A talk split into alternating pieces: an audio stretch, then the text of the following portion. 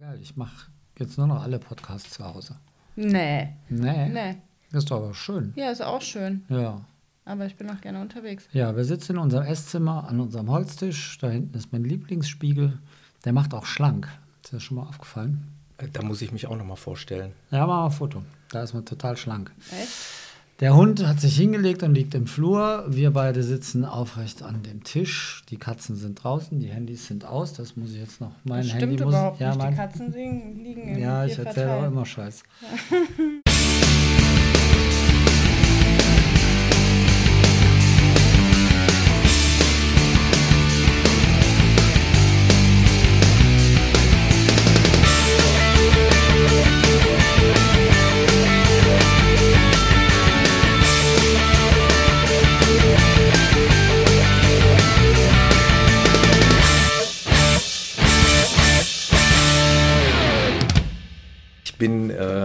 hier heute im Headquarter, so habe ich mir das vorher ausgedacht, im Headquarter von Raphael Fuchsgruber, darf ich das so sagen, Raphael? Ähm, und natürlich äh, mit seiner neuen, charmanten Begleitung ähm, an seiner Seite mit der Tanja Schönborn. Hallo zusammen, ich begrüße euch recht herzlich hier im Podcast. Hallo, herzlich willkommen bei uns zu Hause. Dankeschön. Hallo. Aber ich darf es trotzdem das Fuchsgrubersche Headquarter nennen, oder? Das ist äh, hier die Ideenschmiede all dieser verrückten Läufe, über die wir gleich noch reden, äh, die Ideenschmiede der Bücher, die wir von dir kennen und die wir auch noch gleich besprechen werden. Unter anderem auch euer neuestes Werk, darüber wollen wir auch gleich noch drüber reden. Und äh, ja, ich bin sehr froh und sehr glücklich, dass ich hier sein darf. Und ja, wir wollen uns heute einen schönen Abend machen. Äh, herzlichen Dank Au, erstmal ja. für die Einladung. einen schönen Abend machen, über Laufen reden, über Abenteuer reden, über Liebesgeschichten. Ich glaube, das Oh ist das, ja. was euer, äh, was euer Raphael Buch macht auch sich schon ein einen Knopf auf. Ja, oh ja, es ist warm hier. Ihr habt einen guten Ofen. Der Ja, was jetzt der Hörer, Hörer natürlich alles nicht weiß, wir haben vorher schon schön zusammen gegessen. Wir werden jetzt etwa eine halbe Stunde brauchen, wo wir ein bisschen, bisschen vielleicht ein bisschen lahm sind. Das kennt ja jeder, wenn man so eine große Portion Salat und Nudeln gegessen War hat. übrigens sehr köstlich, vielen Dank. Ja, gerne. Und äh, wir haben den Kamin angemacht und äh, es erinnert uns ein wenig an die Wüste, weil der Kamin es jetzt übertrieben hat und wir bei etwa 38 Grad Richtig. an dem Tisch sitzen. Ein großer Holztisch, an dem wir essen und äh, an dem wir aber wirklich Teile des Buches dann gemeinsam geschrieben haben. Mal war ich im Büro, mal war Tanja im, im Gästezimmer, weil sie ihre Ruhe brauchte. Dann waren wir auf der Terrasse, weil wir viel im Sommer geschrieben haben. Aber große Teile des Buches sind tatsächlich hier an dem Tisch, wo wir jetzt mit dir zusammen sitzen dürfen. Äh, und es ist schön, mal ein, Interview zu Hause zu machen. Das ist Ja. geil. ist schön, dass der Thomas Wieder Zeit. ein erstes Mal. So wird ein Ja. Buch von dir heißen, ne? Ja, irgendwann. Es ist mir eine große Ehre, an diesem Schreibtisch hier zu sitzen. Ich habe das Buch ja mitgebracht. Ich möchte es mir nämlich gleich noch signieren lassen. Ähm, ich möchte aber für den äh, höchst unwahrscheinlichen Fall, dass äh, die Hörer euch vielleicht dann doch nicht alle kennen, das kann ja schon mal passieren, ähm, mal kurz vorstellen. Also Tanja und Raphael, ein Läuferpaar wie gemalt. Da kommen wir aber gleich noch zu. Eigentlich ja Schleimer, Schleimer. Ladies first. Äh, Tanja ist ja im Prinzip relativ neu im Geschäft. Da wollte ich mal ganz kurz drauf zu sprechen kommen. Genau. Ähm, wie lange läufst du schon, Tanja? Äh, meinen ersten Lauf hatte ich am 27.12.2015. Ähm, ganze drei Kilometer war dieser Lauf lang. Zu dem Zeitpunkt ähm, hatte ich auch noch knapp 30 Kilo mehr auf den Rippen wie heute. Und das war auch tatsächlich der Anlass, warum ich die Laufschuhe anzog. Denn äh, es war ja nach Weihnachten, ich fühlte mich total voll gefressen und ich dachte, schau doch mal auf die Waage. Und war so erschrocken, dass ich dann entschied, Laufschuhe anzuziehen und mal loszuziehen. Und bin dann in einer Nacht- und Nebel-Dämmerungsaktion heimlich aus dem Haus, damit mich keiner sieht, äh, und bin eine halbe Stunde gelaufen. Und die halbe Stunde hat alles verändert. Also der Klassiker.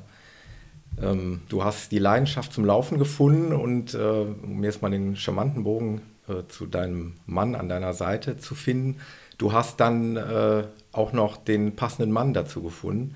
Das ist der Raphael.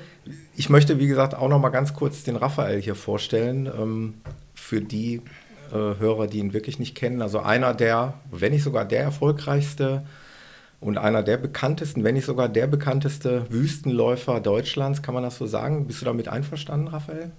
Äh, den Titel mit dem erfolgreichsten, das hat man ein Redakteur von einem großen Laufmagazin äh, erfunden, wobei statistisch gesehen hat er recht. Jetzt habe ich aber in den letzten, äh, was ist das jetzt, zwölf Jahren auch so viele Rennen gemacht und habe welche gewonnen und war öfter mal Top 3 und Top 5. Da macht es dann nachher auch die Menge. Aber durch Bücher und Fernsehen und was es alles gab, gibt es jetzt ein paar Menschen, die mich kennen, wobei das nicht äh, Sinn und Ziel und Zweck der Geschichte war. Mein Anfang war ja auch ähnlich wie bei Tanja, das war 2002, äh, hatte ich auf einmal lag ich im Krankenhaus und ein Arzt stand vor mir und sagte, Sie wissen jetzt schon, warum Sie hier sind. Also ich weiß nicht, ich habe das schon mal erzählt, ich wiederhole das, weil das halt genau, das ist noch in mein Hirn eingebrannt. Aber es gibt der, Hörer, die kennen das vielleicht noch naja, nicht. Der, der, der Mann, erkennbar als Arzt durch weißen oder grünen Kittel, sagte, Herr Fuchsgruber, Sie wissen jetzt schon, warum Sie hier sind. Und ich sagte, nee, noch nicht so richtig. Ich hatte die Pferde auf die Weide gebracht morgens und sah nur noch Sternchen und es ging gar nichts mehr. Und dann sagte der Mann im Krankenhaus, ja, Sie sind hier wegen Verdacht auf Herzinfarkt. So, Schuss vor den Bug. Dachte ich mir, du bist ja scheinbar in Sicherheit, weil Krankenhaus, aber so geht es nicht weiter. Ich bin Alkoholiker, äh, damals noch sehr aktiv und äh, habe viel geraucht, habe einen stressigen Job als Konzertveranstalter, wobei das jetzt keine Ausrede ist, sondern das hatte vor allem was mit dem Alkoholismus zu tun. Und dann lag ich da rum und dann habe ich halt überlegt, so, äh, welche Richtung willst du dich denn vom Acker machen? Ne? Also Alkoholismus ist ja kein, kein Spaß, was für eine blöde Formulierung. Äh, eine ernsthafte Sucht, die halt auch sehr, sehr krank macht und ich war sehr krank und war echt am Boden. Da habe ich überlegt, was, was machst du jetzt? Und dann bist du als Süchtiger natürlich immer so drauf, dass du sagst, okay, was kannst du machen, um deine Sucht zu behalten, aber trotzdem zu überleben. Und dann habe ich ganz profan gedacht, vielleicht solltest du mal anfangen, ein bisschen Sport zu machen. Lauf soll, Laufen soll ja gut sein für Herz und Kreislauf. Und habe das beschlossen in diesen Minuten. Und nach einer halben Stunde hatte man dann rausgefunden, was ich hatte. Ich hatte eine schwere Herzmuskelentzündung, verursacht durch eine Viruserkrankung und natürlich durch meinen Lebensstil. Das war dann jetzt mal besser als ein Herzinfarkt, aber der Entschluss stand ja. Und äh, nachdem ich die Herzmuskelentzündung auskuriert hatte und das Okay vom Doc hatte, dass ich Sport machen darf, habe ich mich mit meinem besten Freund Jochen in Köln getroffen. Und das waren tatsächlich auch drei Kilometer, wie bei Tanja zufälligerweise. Ich habe das gemacht, was alle Jungs in dem Alter machen. Ich war Anfang 40 und habe gesagt, okay, du machst jetzt Sport. Da gehst du erstmal in den Sportladen und deckst dich ein mit den geilsten Schuhen. Carboneinlagen gab es noch nicht. Verschluckst du dich jetzt? Tanja versucht, mir zuzuhören und zu trinken. Hat sich verschluckt. Tanja hat wahrscheinlich Kopfkino jetzt. Ja, ich, ich kann es mir vorstellen. Ausstaffiert äh, in bunt und in Hochleistungssport mäßig und hatte eine Wampe. Das finde ich ja immer so schön bei den Neon-Klamotten der damaligen Zeit, wenn man dann noch so einen Bauch hat. Oder bei den Rennradfahrern. Ja, die überall darauf achten, dass das nur das Leichteste ist. Ja wir, wir, sind ja gar nicht gehässig. Wir haben keine wir, Rennradfahrer. Wir, ja wir, sind, wir sind ja keine Hater, überhaupt nicht. Nein, wir sind, ja sind ja auch nicht alle. Also ich hatte einen Bauch und bunte Klamotten und wir sind gelaufen. Jochen hatte schon Ahnung vom Laufen, ich nicht. Und nach drei Kilometern hat Jochen gesagt, so, das war's, du hast einen hochroten Kopf, du kriegst kein Wort mehr raus. Wir drehen jetzt um. Und dann sind wir zu Fuß wieder zurück zum Geisbockheim in Köln, wo wir gestartet waren, wo mein Auto stand auf dem Parkplatz. Und das war's. Und ich äh, hatte ganz viele blöde Gedanken, wie scheiße das jetzt war, weil ich eine ganz andere Erwartungshaltung hatte, was nicht ungewöhnlich ist.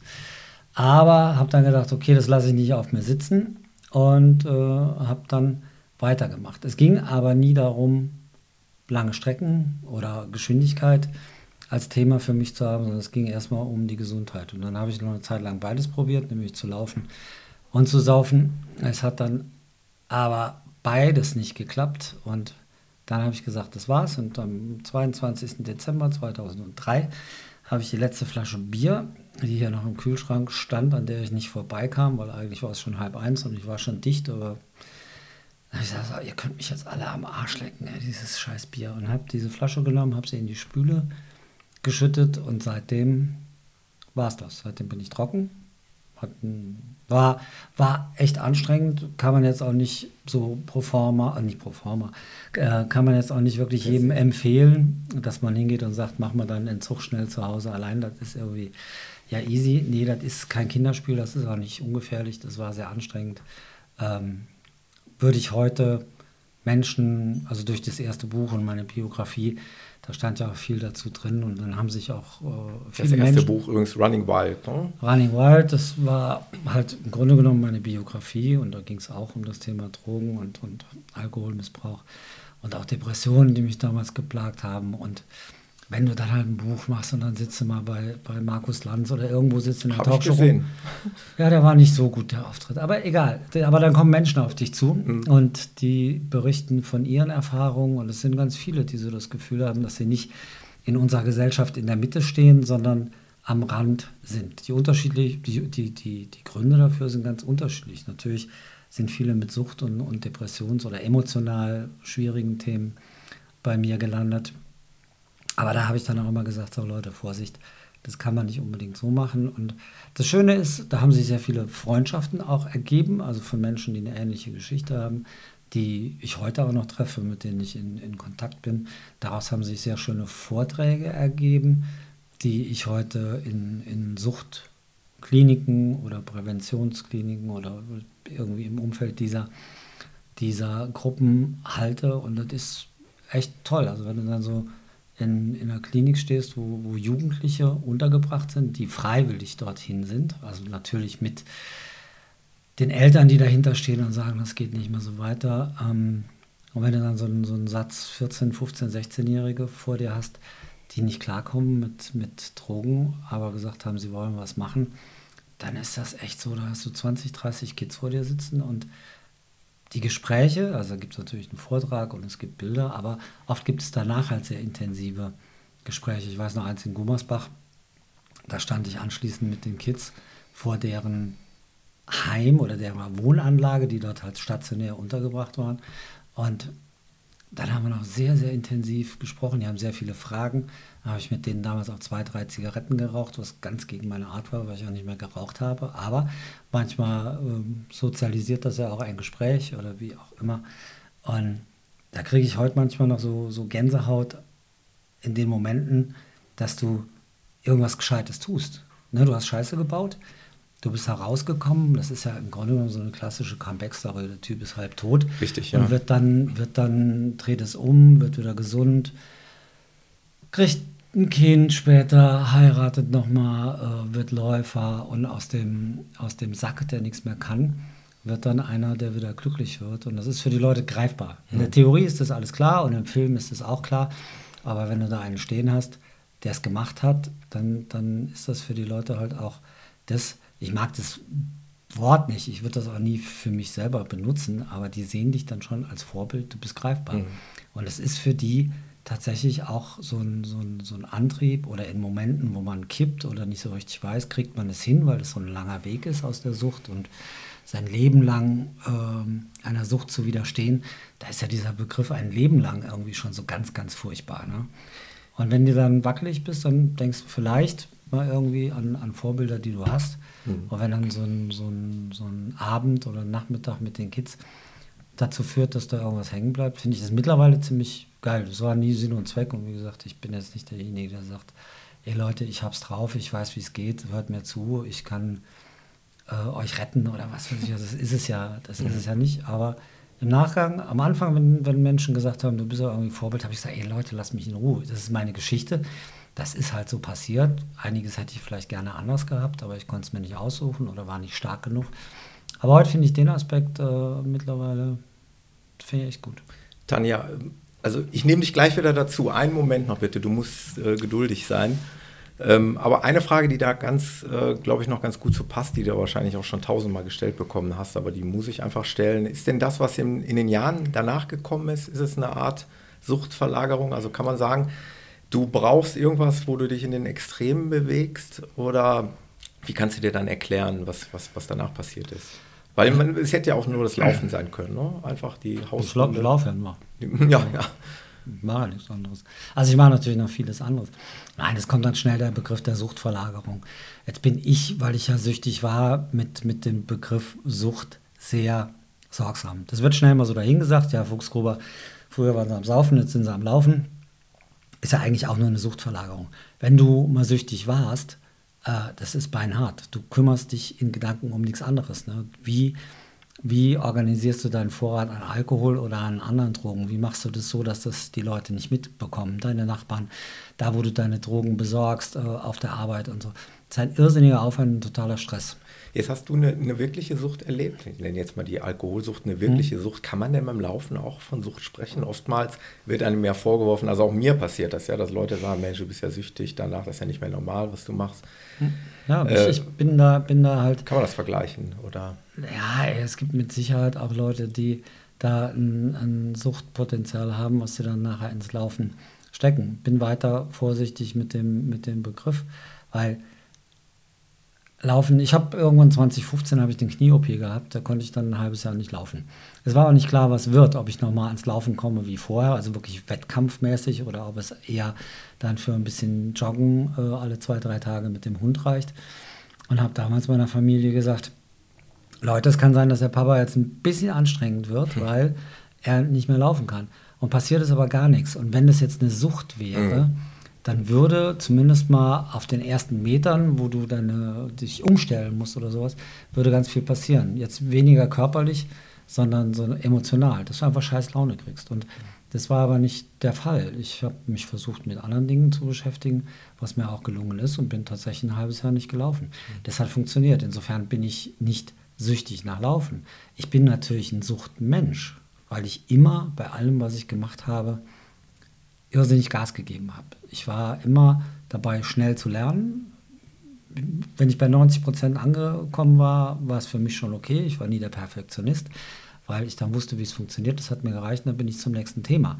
Und bin aber mit genau der gleichen Energie bis hin zu Gewalt oder so äh, äh in das Thema rein, um es für mich klar zu machen. Und neugierige, emotionale Menschen sind natürlich höher suchtgefährdet. Da verlierst du irgendwann die Kontrolle, deswegen ist es eine Sucht. Und bei den anderen Themen, ob das die Beziehung mit Tanja ist oder ob das, ob das Themen sind auf der, auf der Arbeit. Ich hatte eine Show mit Ed Sheeran auf der, auf der Zugspitze. Das ist ein mit Fernsehübertragung, mit allem.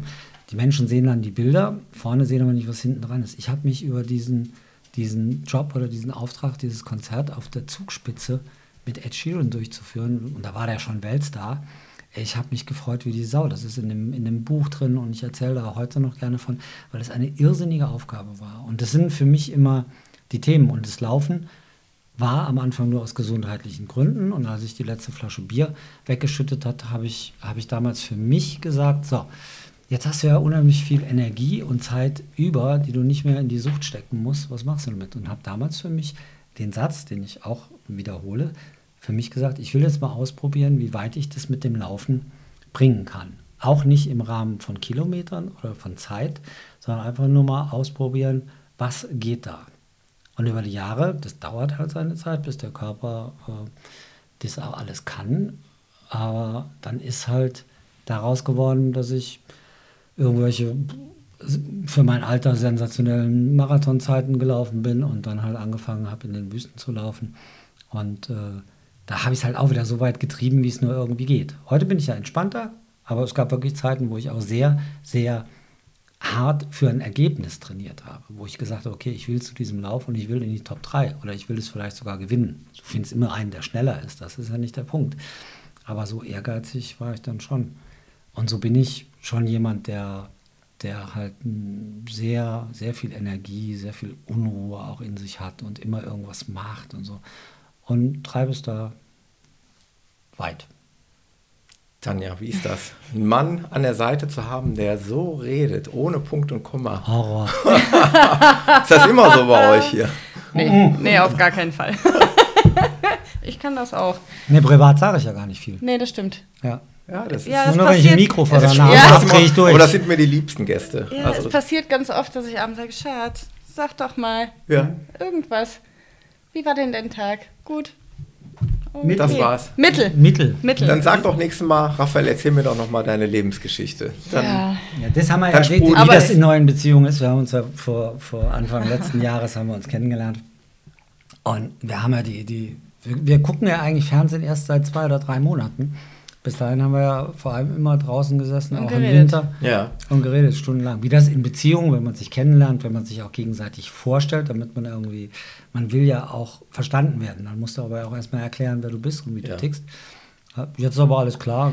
Aber gucken, gucken wir manchmal Fernsehen. Aber ihr habt euch tatsächlich durch das Laufen, über das Laufen kennengelernt? Ja, genau. Tanja, wie, wie war das? Ähm, das war 2017. Da bin ich meinen ersten Ultra gelaufen, Ja. die Kölsche Nachtschicht. Ja. Und ähm, ja. Und da war der Raphael auch? Da war der Raphael auch, genau. Und Ja. zwar hat er damals seine äh, Ex-Frau Ute begleitet und ich war auch mit meinem Ex dort, äh, der mich mit dem Fahrrad begleitet hat. Mhm. Und ähm, das war ein Nachtlauf. Und abends um acht war Start und um halb acht war ich dann da in Köln, irgendwo am Rhein. Es war total nett.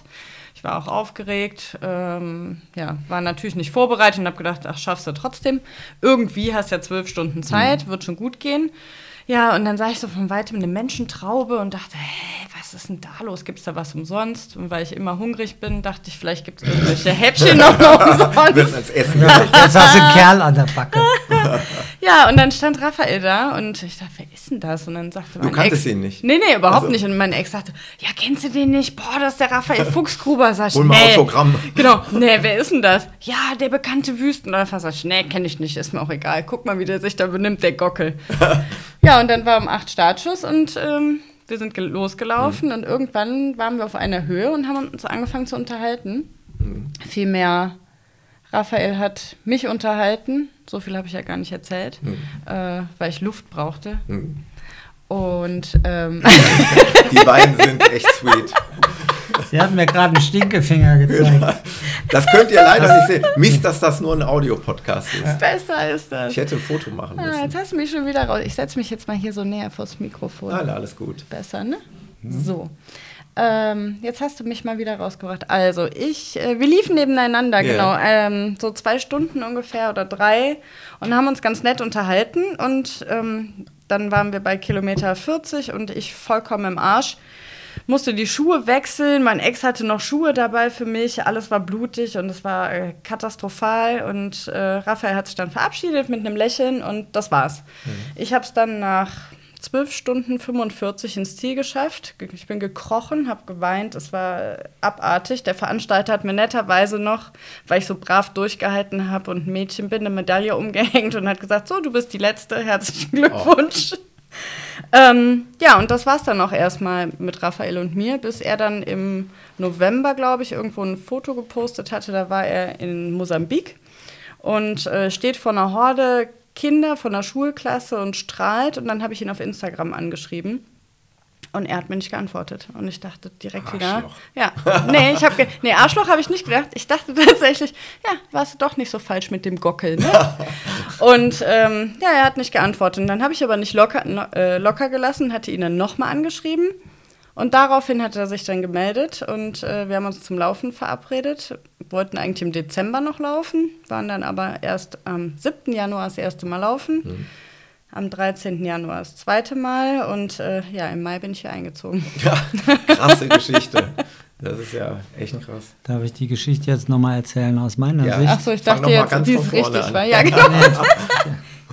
Äh, Jetzt kommt der Gockel, ne? Ja, Ja, mit dem Gockel, da, da kann ich nichts für. Also bin vielleicht ein arrogantes Stück und so, das Mhm. ist ja alles okay. Das kann man so und so sehen. Ähm, nee, der Veranstalter hatte dann irgendwie, um Promo zu machen, also sie hat mich eingeladen, ich kenne die Jungs auch und habe gesagt, so, ich komme damals mit meiner Frau vorbei und dann haben die aber die Nummer gemacht, so, der Fuchsgruber kommt, der Fuchsgruber kommt. ja, Da okay. wusste ich, wusste ich aber nichts von. Das wollte ich auch nicht, das hatte Mhm. mir auch keiner irgendwie gesagt, sondern die haben das einfach gemacht. Ich habe das dann auf Facebook schon gesehen. Und da war es aber schon zu spät. Und als ich dann da hinkam, war halt diese Ankündigung, Fuchsgruber kommt. Ja, mein Gott, ey. Ne? Und dann stand ich da und dann hatte ich von meinem Little Desert Runners Club, da kommen wir nachher nochmal drauf, ja. Äh, hatte ich ein paar Leute da, die um mich rumstanden und Tanja und, und ihr Freund Philipp, äh, also Philipp kannte mich ja. Philipp ist ein guter Läufer, der war damals auf dem Rad nur dabei, weil er den, den Bandscheiben. Rücken, Bandscheibenvorfall Fünf hatte. Bandscheibenvorfälle. Ja, ja. mhm. Und Tanja hat es dann halt so wahrgenommen und deswegen der Gockel. Und warum ich auf ihr Anschreiben nicht reagiert hatte, sie hatte mich auf Insta angeschrieben mit den Worten, würde gerne mit dir laufen gehen. Da hattest du eine, auf dem Bild eine recht attraktive Frau gesehen, auch mit einer riesen Pudelmütze und mit so einem Ghetto-Kopfhörer. Also du konntest eigentlich fast nichts sehen. Und ich habe die einfach nicht erkannt in, Ja. der, in der Verkleidung. Und Ja, wenn du so, so äh, F, F, F-Promi bist wie Fuchsgruber, dann, dann lassen wir das Thema auf. F-Promi, Fuchsgruber. Habe hab ich schon mal. Wofür steht das F? super, ne? Nach all den Jahren, ne? Geht so. Fandst du nicht super? Habe ich mir selber ausgedacht. Gut. Geil, ne? Okay. Äh, da kriegst du halt auch schon mal irgendwelche verirrten Menschen zu dir. Und da habe ich dann gesagt, auf sowas reagiere ich nicht, weil du kannst da so oder so nur verlieren. Und dann hat sie einen zweiten Post oder eine zweite Meldung geschickt und hat gesagt, würde wirklich gerne nochmal mit dir laufen gehen. Und bei dem nochmal dachte ich, Scheibe, jetzt habe ich wieder irgendeinen übersehen, vergessen, weiß den Namen nicht mehr, bla, das ist ja so peinlich. Ähm, ja, dann habe ich sie zurückgeschrieben, du Huhn, original habe ich geschrieben, du Huhn, wo wohnst du eigentlich? Weil ich wollte mich nicht blamieren, dass ich sie nie erkenne. Dann, und dann sagte sie halt in Overath. Da dachte ich, wen kenne ich in Overath? Wen kenne ich? Ach, die, die Kleine, die da beim, beim Nachtlauf dabei war. Und bei dem Nachtlauf war das so, wir waren halt wirklich eine Stunde, zwei waren wir in, in einer Gruppe mit, mit meiner Frau, mit dem Philipp, noch irgendwie zwei Mädels. Und wir haben uns einfach gut unterhalten. Und ich fand ihre Geschichte gut, weil sie mir das halt erzählt hat, dass es da einen Bruch gab mit, mit Trennung vom Mann und vom Umfeld und Ernährungsumstellung und 30 Kilo runter und anfangen mit dem Sport. Und die ist ja dann so bekloppt, die hat beschlossen, Sport zu machen, hat dann direkt drei Trainerscheine gemacht. Ne? Immer noch zu schwer und Dings, aber wenn dann gleich richtig, direkt Fitness, Personal, Medizin, keine Ahnung, ja, macht die gleich drei Trainerscheine. Fand die Story gut. Ja. Aber Tanja ist 20 Jahre jünger als ich. Das war allein schon irgendwie so das Ding, wo ich dann, wo es nie geschnackelt hat, weil sie, also jetzt ganz ehrlich, nicht, nicht, dass ich damals auf Freiersfüßen war, aber gar nicht so, ja, es hat immer Beuteschema. Gar nicht wahr. So ging das los. Und beim zweiten Mal, als wir laufen waren, war es im, im Januar und es war echt kalt und bitter und so. Und trotzdem hat es dann halt äh, an einer Stelle, die echt quite simple war, wir waren unterwegs, sie hatte ihre Brille in meinem Auto liegen lassen und fuhr hier vom Hof weg und äh, dann hatte ich das gesehen und habe sie angerufen, hat, wo bist du? Und dann hat sie gesagt, da und da. Und dann habe ich gesagt, fahr da ran, da ist eine, eine Bushaltestelle. Bin ja hinterhergefahren mit der Brille. Und dann hatten wir halt diese für uns immer noch leg- legendäre Bushaltestelle in Hoffentlich dem. wird die nie abgerissen. Hoffentlich wird die nie ab. Dann müssen wir uns trennen, Schatz. Wenn, wenn ihr da hinfahrt, dann zeigt euch Du bist gegenseitig auch her. du bist eben- bin ich da? Oh. Ja, Ja. das die hättet hell ihr erleuchtet und mit. Herzchen, mit Herzchen, Herzchen bemalt, ne? Ja. Nein, also der wunderbare Ort, Gräuel, Siefen mit einer Bushaltestelle, die auch so ähnlich aussieht, wie der Ort heißt. Also wirklich nichts, nichts Besonderes. Und sie stand da und ich gab ihr die Brille. Das sind die schönsten Geschichten. Ja, und sie gab mir einfach in der Öffentlichkeit, das war jetzt ja auch nichts, an der In der Landstraße. Öffentlichkeit. Naja, um jetzt zu sagen, das war kein wildes Geknutsche, sondern ich bekam einen Kuss und war zu dem Zeitpunkt äh, auch schon 56 Jahre alt und wie man sich denken kann, hatte ich auch schon mal geküsst und hatte in meinem Leben auch schon mal eine schöne Frau gesehen. Aber dieser eine Kuss, da hat es bei mir so gescheppert, dass ich noch dachte, ja, Alter, was war denn das? Jetzt habe ich mich umgedreht, ich weiß gar nicht, ob ich noch Tschüss gesagt habe.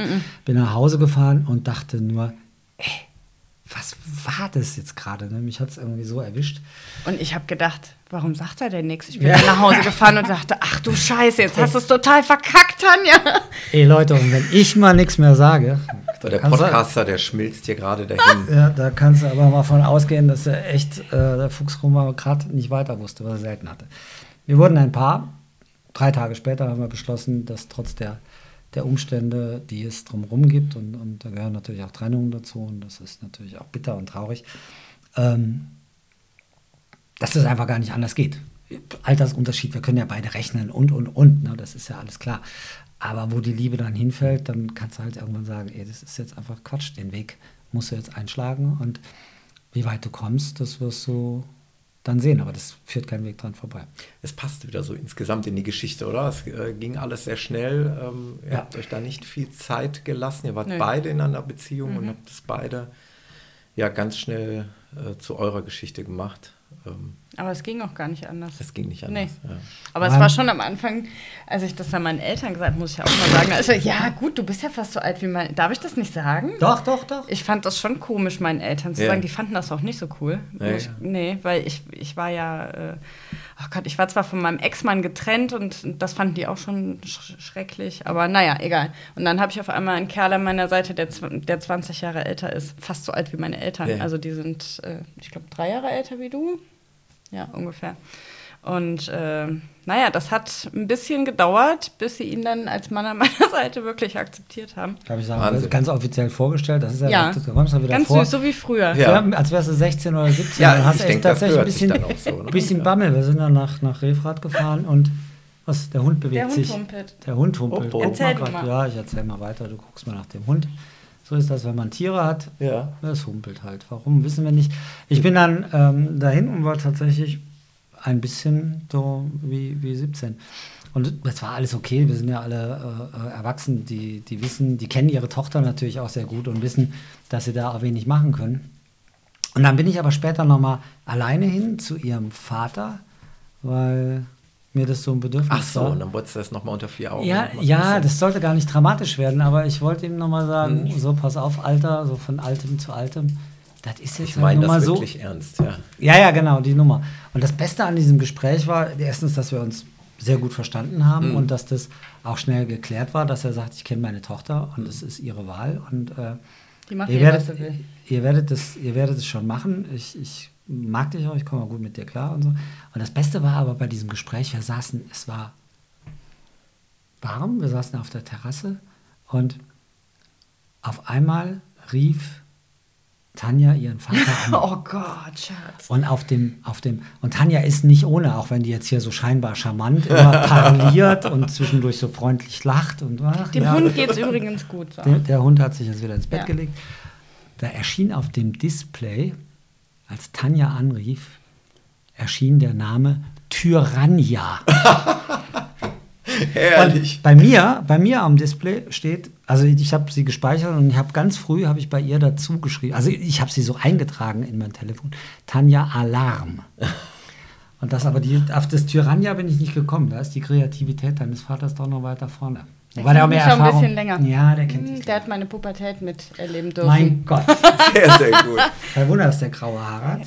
Kaum noch, aber Und dann, dann ging alles ganz schnell. Ähm, also alles, was dann von da an bis heute passiert ist, oder einiges, sagen wir mal einiges davon, ist ja in eurem neuen Buch dann auch niedergeschrieben.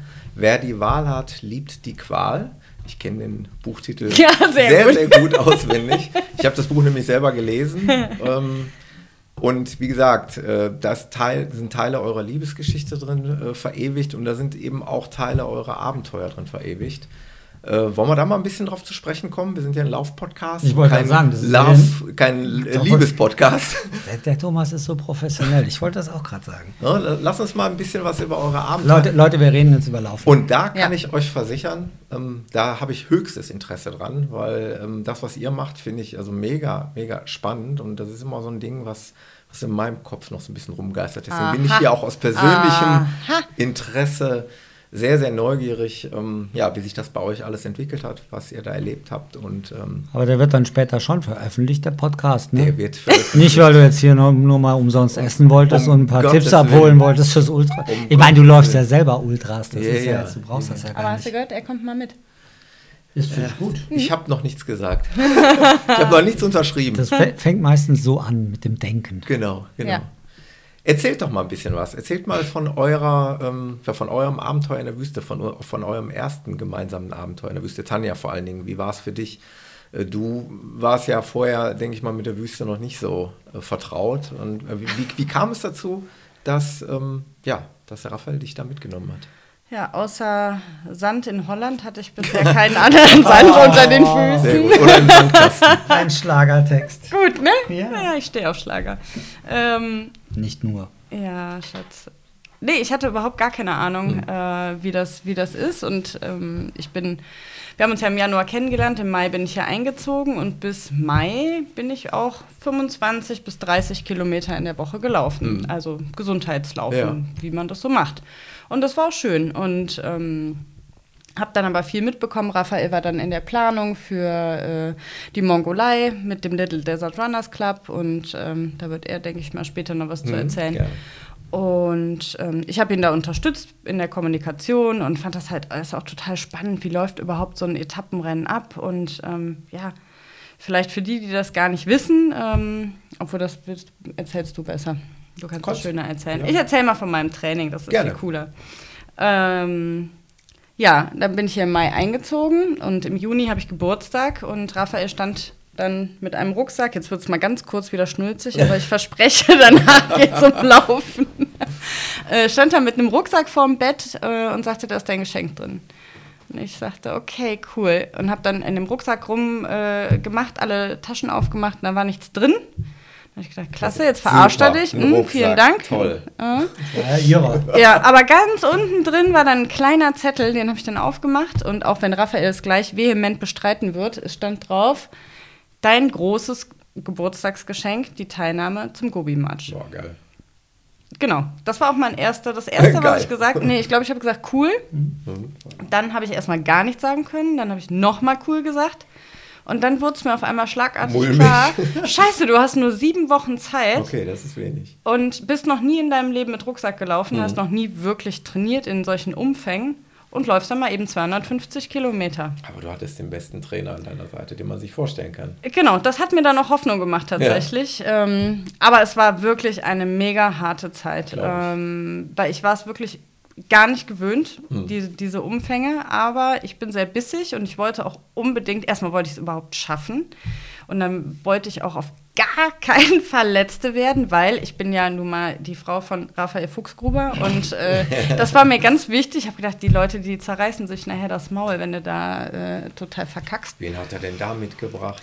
Genau, ne? Nee, die das, Uschi. Ja, die Uschi. Was macht die Uschi da? Nee, ähm, das war mir halt ganz wichtig und deswegen war ich schon sehr fokussiert im mhm. Training und habe brav drauf gehört, meistens zumindest, was mir Raphael gesagt hat und ähm, habe dann angefangen halt auch mit Rucksack zu laufen, mit, äh, Sand, mit Sand hinten drin, um das Gewicht irgendwie äh, zu simulieren, weil wir laufen ja dann nachher mit ungefähr 9 Kilo Gewicht auf dem Rücken und ähm, musste dann das Training auf ca. 100 Kilometer die Woche steigern. Mhm. Was tatsächlich funktioniert hat. Also ähm, es hat zwar oft wehgetan, mir hat jeden Abend der Hintern wehgetan, meine Beine haben wehgetan, aber es ist nichts kaputt gegangen. Das Schöne, wenn man als, also es gibt auch schöne Seiten, wenn der Partner der Trainer ist, es gibt auch ganz schreckliche Seiten, wenn der Partner der Trainer ist, aber die schönen Seiten sind dann zum Beispiel, er hat mir dann wirklich jeden Abend die Beine massiert, den Hintern massiert, weil das alles so knüppelhart war vom Training. Und ähm, naja, umso näher der Tag X dann kam, umso nervöser wurde ich natürlich, weil, wie ich eben schon erwähnt habe, ich war vorher noch nie ge wirklich gereist, ja. außer nach Holland oder mal nach Österreich. Äh, ich bin auch als Kind mal nach Mallorca geflogen, aber mal eben in die Mongolei bin ich noch nicht geflogen. Mhm. Und ähm, ich war halt total panisch. Was kann alles schiefgehen? Ne, wie funktioniert das alles? Hast du jetzt wirklich alles dabei?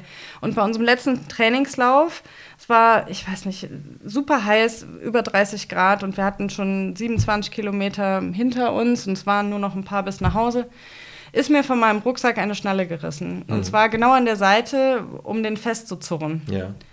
Und da sind völlig die Pferde mit mir durchgegangen. Ich habe angefangen zu brüllen. Raphael ist dann ganz cool geblieben und sagte so, Schatz, bleib ganz ruhig, ne? Unser Sponsor schickt dir einen neuen Rucksack, den haben wir, bis wir fliegen, ne? Ist nicht so schlimm. Naja, aber ich habe mich da so weit reingesteigert, weil ich gesagt habe, das muss doch funktionieren. Wenn der jetzt kaputt geht, was ist, wenn das in der Wüste passiert? Was machst du denn, wenn alle deine Sachen verteilt in der Wüste liegen? Ich hatte mal das Bild vor Augen, wie wenn du über die Straße gehst und eine Aldi-Tüte platzt. Mhm. Ne, und alles rollt so über die Straße. So sah ich mich in der Wüste sitzen mit meinen ganzen Utensilien. Und wie kriegst du die weiter, ne?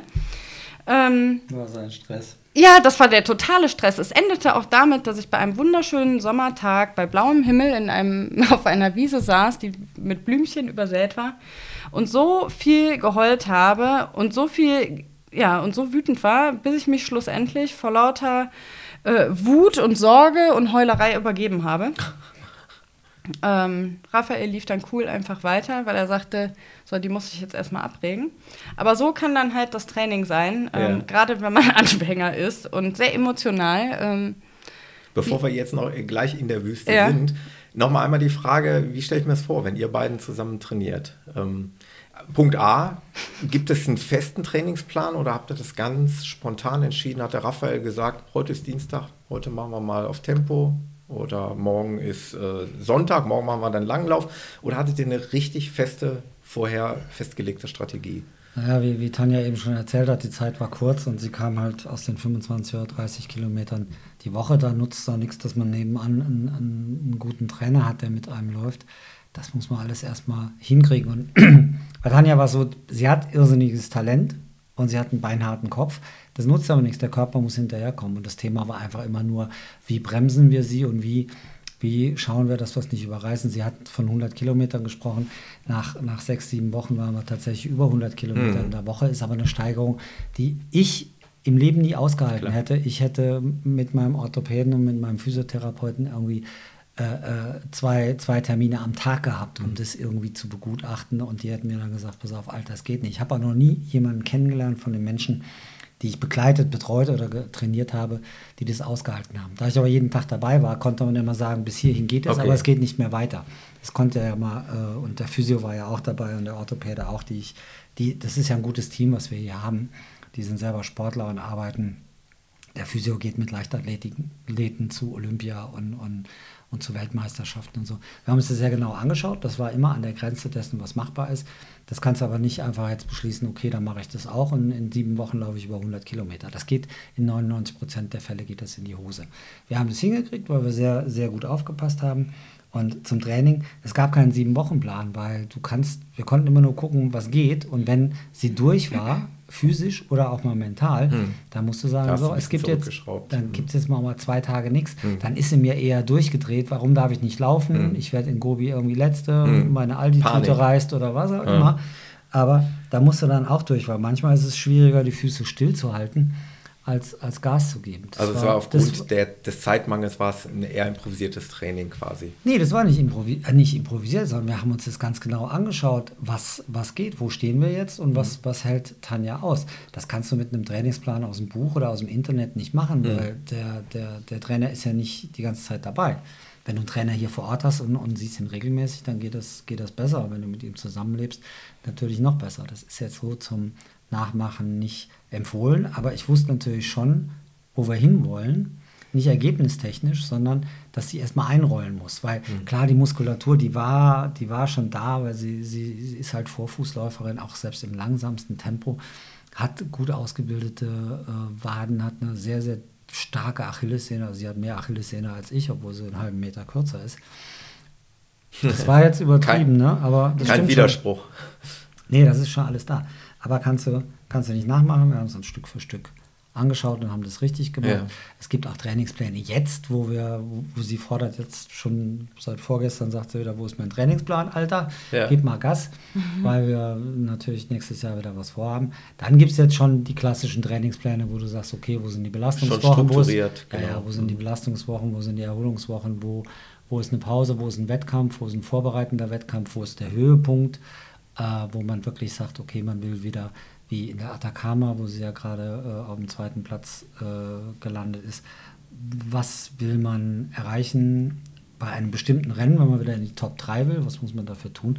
Da gibt es dann schon Strukturen, wo wir durchgehen, die ich von mir selber über die Jahre kenne. Ich bin ja jetzt kein gelernter Trainer, aber wenn du es zwölf Jahre machst, weißt mhm. du natürlich schon, was gut ist für dich selber und, und was nicht so gut ist. Und dann kann man das auch adaptieren auf sie. Sie ist anders, sie ist jünger, sie, sie hält ein bisschen mehr aus. Und wenn man ihr sagt, pass auf, du stehst um 5 Uhr auf und gehst vor der Arbeit 15 Kilometer laufen und wenn du abends zurückkommst, gehst du auch nochmal 15 Kilometer laufen, dann macht sie das, weil sie wirklich gut zu trainieren ist. Obwohl das ich wollte gerade sagen, nicht, weil ich das brave Frau nee, weil, weil, nee, weil du sportlich gesehen äh, als Sportlerin sehr gut zu trainieren bist. Die Problematik als Paar ist natürlich nochmal eine ganz andere. Das geht dann eben ja in den psychologischen Bereich, auch sehr lächelt, äh, in den psychologischen Bereich oder psychisch oder mental, emotional. Aber das tut sie dann schon und da ist sie auch beinhart, weil mhm. sie geht dann morgens im Dunkeln bei drei Grad im Nieselregen laufen und wenn sie abends nach Hause kommt von der Arbeit, ist es auch wieder dunkel. Da schnappt sie sich den Hund auch, der freut sich jedes Mal, ja. der will immer nur mit. Und dann geht die im Dunkeln nochmal. Ey, ich bin also Na gut, das geht ja auch gar nicht anders. Ne? Ja, bei ich mir geht Vollzeit, es schon Ich bin Vollzeit ja. berufstätig. Ja, ja. Da und musst du dir die äh, Zeiten so aussuchen. Genau. Ja. Aber ich wollte ja nur sagen, du tust es. Also ich würde es nicht mehr tun. Ich würde allen Vogel zeigen und sagen, ey, ich stehe um fünf Uhr Du findest es geil. Du ja. lügst. Du Aber lügst. Nee, gestern fand ich es geil. Wie ist es denn, wenn ihr zusammen so ein Projekt habt? Äh, trainiert ihr eins zu eins das Gleiche oder habt ihr da unterschiedliche Ansätze? Das ist sehr, das ist sehr äh, unterschiedlich. ja. Wir haben ein Jahr, ich habe gesagt, sie muss ein Jahr lang wirklich einrollen, damit wir so den ganzen Weil die Muskulatur ist unheimlich Ja, ja. schnell am Lernen, die Pumpe auch, äh, der Kopf ist stabil, aber Sehnen und Bänder brauchen einfach aufgrund dessen, dass sie schlechter durchblutet sind, brauchen sie länger für die Adaption. Und ich wollte halt ein Jahr lang nicht, dass die sich irgendwas zerreißt oder kaputt macht, weil sie jetzt da Berge hochhetzt mit Vollgas oder Tempotraining macht oder Intervalltraining. Das haben wir dann ein Jahr danach. Dann habe ich gesagt, so, jetzt ist ein Jahr um und jetzt gehen wir tatsächlich auch auf die Bahn. Klar wurde zwischendurch mal schneller gelaufen, aber jetzt gibt es halt auch so Themen, dass wir uns auf der Bahn treffen und dann da unseren Spaß haben. Ja, der Spaß Schön. ist ganz auf meiner Ja, Seite. Thema Ja. Zusammenlaufen hatten wir eben schon offline hier. Ne? Ja. Läufst du gerne mit mir zusammen? Manchmal. Das war ehrlich. Ja. Ja, nicht immer. Willst du mal erzählen? Wie das so ist? Ja. Das ist doch bestimmt ganz, ganz harmonisch bei euch, oder? Äh, ja, das kommt auch vor. Das kommt vor. Manchmal, manchmal ist es wirklich sehr schön. Ähm, vor allen Dingen, wenn wir beide Musik hören. Na, ich glaube, dass das Grundproblem bei Raphael und bei mir ist, dass ich gerne die ganze Zeit quatsche beim Laufen. Ja. Ich bin halt so, ich bin sehr kommunikativ, ich möchte mich die ganze Zeit unterhalten über alles und äh, über alles, was mir so in den Sinn kommt. Und Raphael genießt halt einfach das Laufen und möchte die Stille. Und ähm, das führt manchmal dazu, dass wir gemeinsam loslaufen und auch wirklich happy sind und nehmen uns dann vor, heute machen wir mal 20 Kilometer, laufen da und da lang. Und stehen dann aber eine Viertelstunde später schreiend im Wald, ohne dass jetzt irgendwas passiert ist und schreien uns wirklich an, so dass ich immer schon nach links und rechts spinkse. Hoffentlich kommt jetzt keiner. Und dann trennen sich unsere Wege. Der eine läuft dann links rum. Raphael ist schon öfters mal wieder nach Hause gelaufen, weil er so die Schnauze voll hatte. Ja, und weil, da hat man so einen Kilometer von zu Hause weggeschafft, standen schreiend im Wald. Obwohl wir uns morgens beim Loslaufen, Ja. weil wir hatten das am Tag zuvor auch, haben wir uns wirklich an die Hand genommen hier auf dem Hof und haben gesagt, so, ey, es ist unsere geht's große Leidenschaft. weiter. Nee, gar nicht mal so. Wir haben gesagt, ey, das ist doch unser Hobby, das ist unsere große Leidenschaft, wir machen das zusammen. heute So, passiert uns das nicht. für den Podcast, So wir haben nehmen uns jetzt an den Händen, Ja, haben uns angeschaut gegenüber und haben gesagt, so, das machen wir heute nicht. Wir sind, wir sind erwachsen, wir sind groß. Und bis zum Wald sind es etwa 800 Meter und dann haben wir es in den Wald noch 200 Meter reingeschafft und dann ist genau das wieder passiert. Aber nicht, weil, weil, weil irgendeiner gesagt hat, du läufst falsch oder ich als sag mal, Trainer oder der Erfahrene von uns beiden gesagt hat, du musst das und das machen, sondern oft wissen wir es gar nicht. Es hat gar nichts mit dem Laufen zu tun, sondern es sind Emotionen, dann, dann kommt sie halt wieder an, ich werde irgendwas nicht schaffen und ich sage, jetzt hör doch auf, das haben wir schon längst geklärt. Du musst das Rennen ja nicht gewinnen oder sonst, wenn du wirst auch nicht Letzte werden, aber genieß es doch mal. Und sie sagt dann wieder, ja, du mit deiner Gelassenheit, du hast ja schon alles erreicht, bla bla bla. Und dann eskaliert das, wie das bei Paaren so ist. Und jetzt hast du hier natürlich auch zwei Nasen sitzen, die beide hochenergetisch sind und auch hochemotional. Und der Leidtragende ist dann der Hund, der steht dann dazwischen und weiß nicht, mit wem er dann weiterlaufen soll. Ja. Solange Ja, bis einer okay. nicht mehr sichtbar, der bleibt stehen, solange bis einer nicht mehr sichtbar Ja, ist. und dann entscheidet das. und dann läuft er mit dem, der noch sichtbar ist. Ah, okay. Also hat das nichts damit zu tun, dass er den einen mehr oder anderen liebt, sondern Ja. er weiß nicht, was er machen soll. Und dann sieht er nur noch einen und dann pisst dann er dem er hinterher. Und ich drehe dann nach einem Kilometer um. Ich laufe dann auch nicht nach Hause. Nee, ich bin so stinkig, ich Also gehe dann nach Hause. Zeit für einen Zweithund. Nee, nee, nee. Ja, dann- dann hatte ich auch schon mal gesagt. Mhm. Und aber- äh, ach, wir brauchen eh noch viel mehr Tiere. Wir haben ja erst äh, sechs, drei Pferde, zwei, sechs. Sechs. sechs. Ähm, das zum Thema langer Lauf am Wochenende Mhm. und meine Ambitionen zum harten Training. Also wie gesagt, ein Kilometer laufen, ein Kilometer gehen. Das war dann der lange Lauf am Wochenende, weil wir als Paar halt auch nicht so funktionieren, wie das auf Internet, Facebook, wie auch immer aussieht. Da Ja. veröffentlichen wir natürlich nicht unsere Streitereien. Also hier Und- im Podcast nicht. die Nee. blanke Wahrheit. Ja, genau. Ja, die blanke Wahrheit. Aber es gibt viel Schönes, aber erstaunlicherweise und wir durch, dadurch, dass wir das jetzt auch mal im Buch geschrieben haben und in einem anderen Interview auch schon mal erzählt haben oder auf Facebook mal oder bei, Ja. dem, bei dem Live-Ding, was wir letztens gemacht Genau. haben für die Facebook Buchmesse. Live-Video. Ja. Für die Buchmesse. Und Insta Äh, Ey, da haben sich so viele Leute gemeldet und haben gesagt, ey, wir haben genau das gleiche Problem. Eine hat gesagt, sie hat mit ihrem Mann Tanzunterricht gehabt Ja, und genau. beim, beim Tango wollte sie sich scheiden lassen. Ja, das war großartig. Und das haben ganz viele... Alle waren erleichtert. Es geht ganz, doch ganz viele haben das gesagt. Ich habe einen, wir waren gerade in der Atacama und da hatte ich aus dem, aus dem Club einen mit, der hatte nachts ein bisschen, bisschen emotionale Probleme und dann sind wir halt in der Atacama-Wüste spazieren gegangen, was ganz herrlich ist, weil mehr Sternenhimmel als in der Atacama geht gar nicht. Da bist du auf dreieinhalbtausend Meter, kein Dreck in der Luft, kein Streulicht, äh, kein gar nichts. Und dann redest du jetzt nicht immer, ich rede da nicht nur über Probleme, sondern dann, da will man ja irgendwie auch weg und viele kannst du auch einfach gar nicht lösen, weil es eine Emotion ist, wo man sich reinsteigert. Und dann haben wir halt über Beziehungen gesprochen, über Liebe und dann hat er halt erzählt, dass er mit seiner Frau auch ab und zu laufen geht oder es versucht und dass die genau in dem gleichen Chaos dann landen, dass sie es gut meinen und sich darauf freuen und dann grundlos nach einer Stunde oder einer halben Stunde irgendwie alles im Eimer ist und jeder getrennt Ja. nach Hause Ich glaube, es gibt, ja, ja, ich, ich habe immer gedacht, ey, das ist nur ein Phänomen bei uns. Wie blöd sind wir eigentlich, dass wir das nicht hinkriegen? Alle laufen immer und posten ihre Bilder, war mit meiner Freundin oder wie auch immer.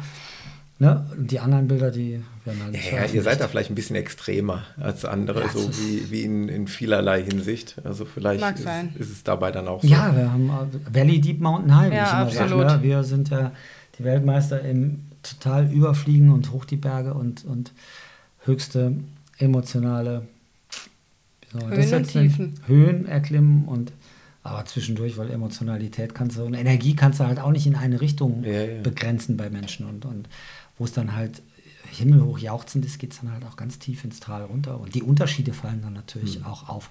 gibt Menschen, die haben das Talent, die können sich mehr so in der Mitte äh, bewegen. Das ist ja auch schön, jeder ist so, wie er ist. Da fällt es dann nicht so auf, ne? Wenn du gerade irgendwie vollkommen nur... Ich packe dann einfach meine Koffer und stehe dann damit. ja, genau, das haben, wir, das haben wir dann auch. Wie ist denn das dann bei euch in der Wüste gewesen? Denn da seid ihr auch äh, große Teile zusammengelaufen. Ne? Vielleicht Genau. Mögt ihr das noch mal erklären? sind ja in der Mongolei ähm, zwar getrennt gestartet, ja. weil ähm, Raphael und ich beschlossen haben, ich möchte, also ich bin ja absolute Anfängerin, äh, immer noch, aber das war halt mein erster Lauf letztes Jahr. Und wir hatten halt überlegt, dass es Sinn macht, dass ich alleine laufe, Mhm. um, eigen, um eigene Erfahrungen zu sammeln. Wann esse ich was, wann trinke ich was, äh, laufe ich jetzt hier den Berg hoch oder, oder soll ich den besser gehen? Ähm, ja, also lief ich dann den ersten Tag alleine und hatte einen Heidenspaß, war sau cool und ähm, das hat auch alles ganz gut geklappt und ich hatte, ich habe soweit äh, geschafft, dass ich als siebte Frau äh, ins Ziel kam an dem Tag und äh, das war so genial, weil Raphael stand da im Ziel und sagte, äh, Schatz, weißt du eigentlich, an welchem Platz du bist? Sag ich, nee, ist mir auch scheißegal, es war so ein geiler Tag. Und er sagte, ja, du bist siebte. Ja, und das war einfach großartig, weil ich da überhaupt nicht mit gerechnet Ja. hatte. Und ähm, am nächsten Tag sind wir dann wieder getrennt losgelaufen. Und dann ging es auch einen Hügel hoch oder einen Berg hoch und ich, ich habe nach oben geguckt und sah, da war ein Checkpoint und dann brüllte von oben schon irgendwer mit mir entgegen, guck mal, wer hier steht, guck mal, wer hier steht. So, und ich bin Brillenträgerin, bei den Läufen habe ich keine Brille an und ich habe dann geguckt, geguckt und dachte so, hä, wieso, ist das Raphael?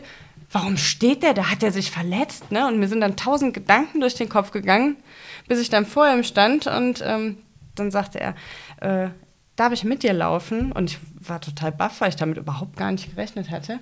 Ja, und dann sind wir ab dem Zeitpunkt dann tatsächlich gemeinsam gelaufen. Bis zum letzten Tag, vorletzten Tag? Ne, vorletzte. Vorletzten Tag, ne? Genau. Und wie ist das dann da in der Wüste?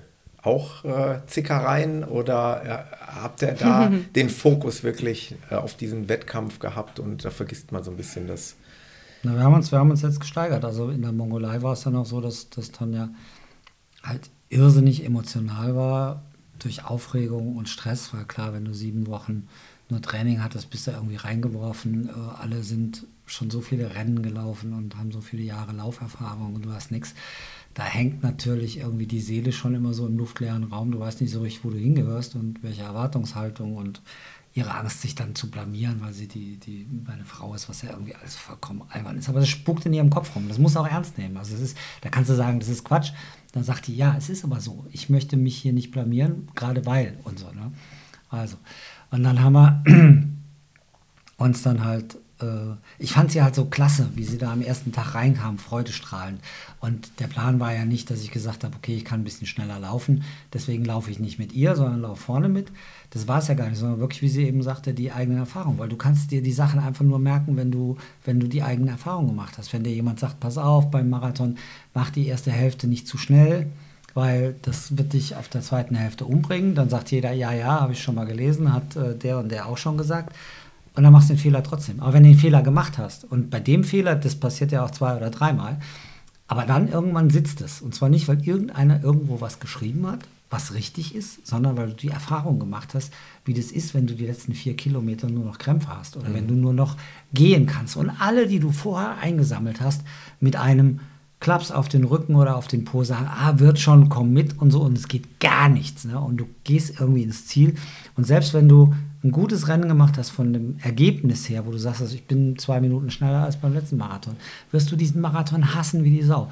Und dadurch, dass du den hasst wie die Sau und diesen Fehler, den du gemacht hast, wirst du ihn dir merken können. Und das war der Plan. Auf der anderen Seite waren wir frisch verliebt. Wir waren gerade erst irgendwie zwei Monate vorher zusammengezogen. Himmelhoch jauchzen und Geigen und Wolke 7 und das ganze Programm. Und dann habe ich halt gesagt, ey, weißt du, das ist unser Rennen, das ist unser Plan.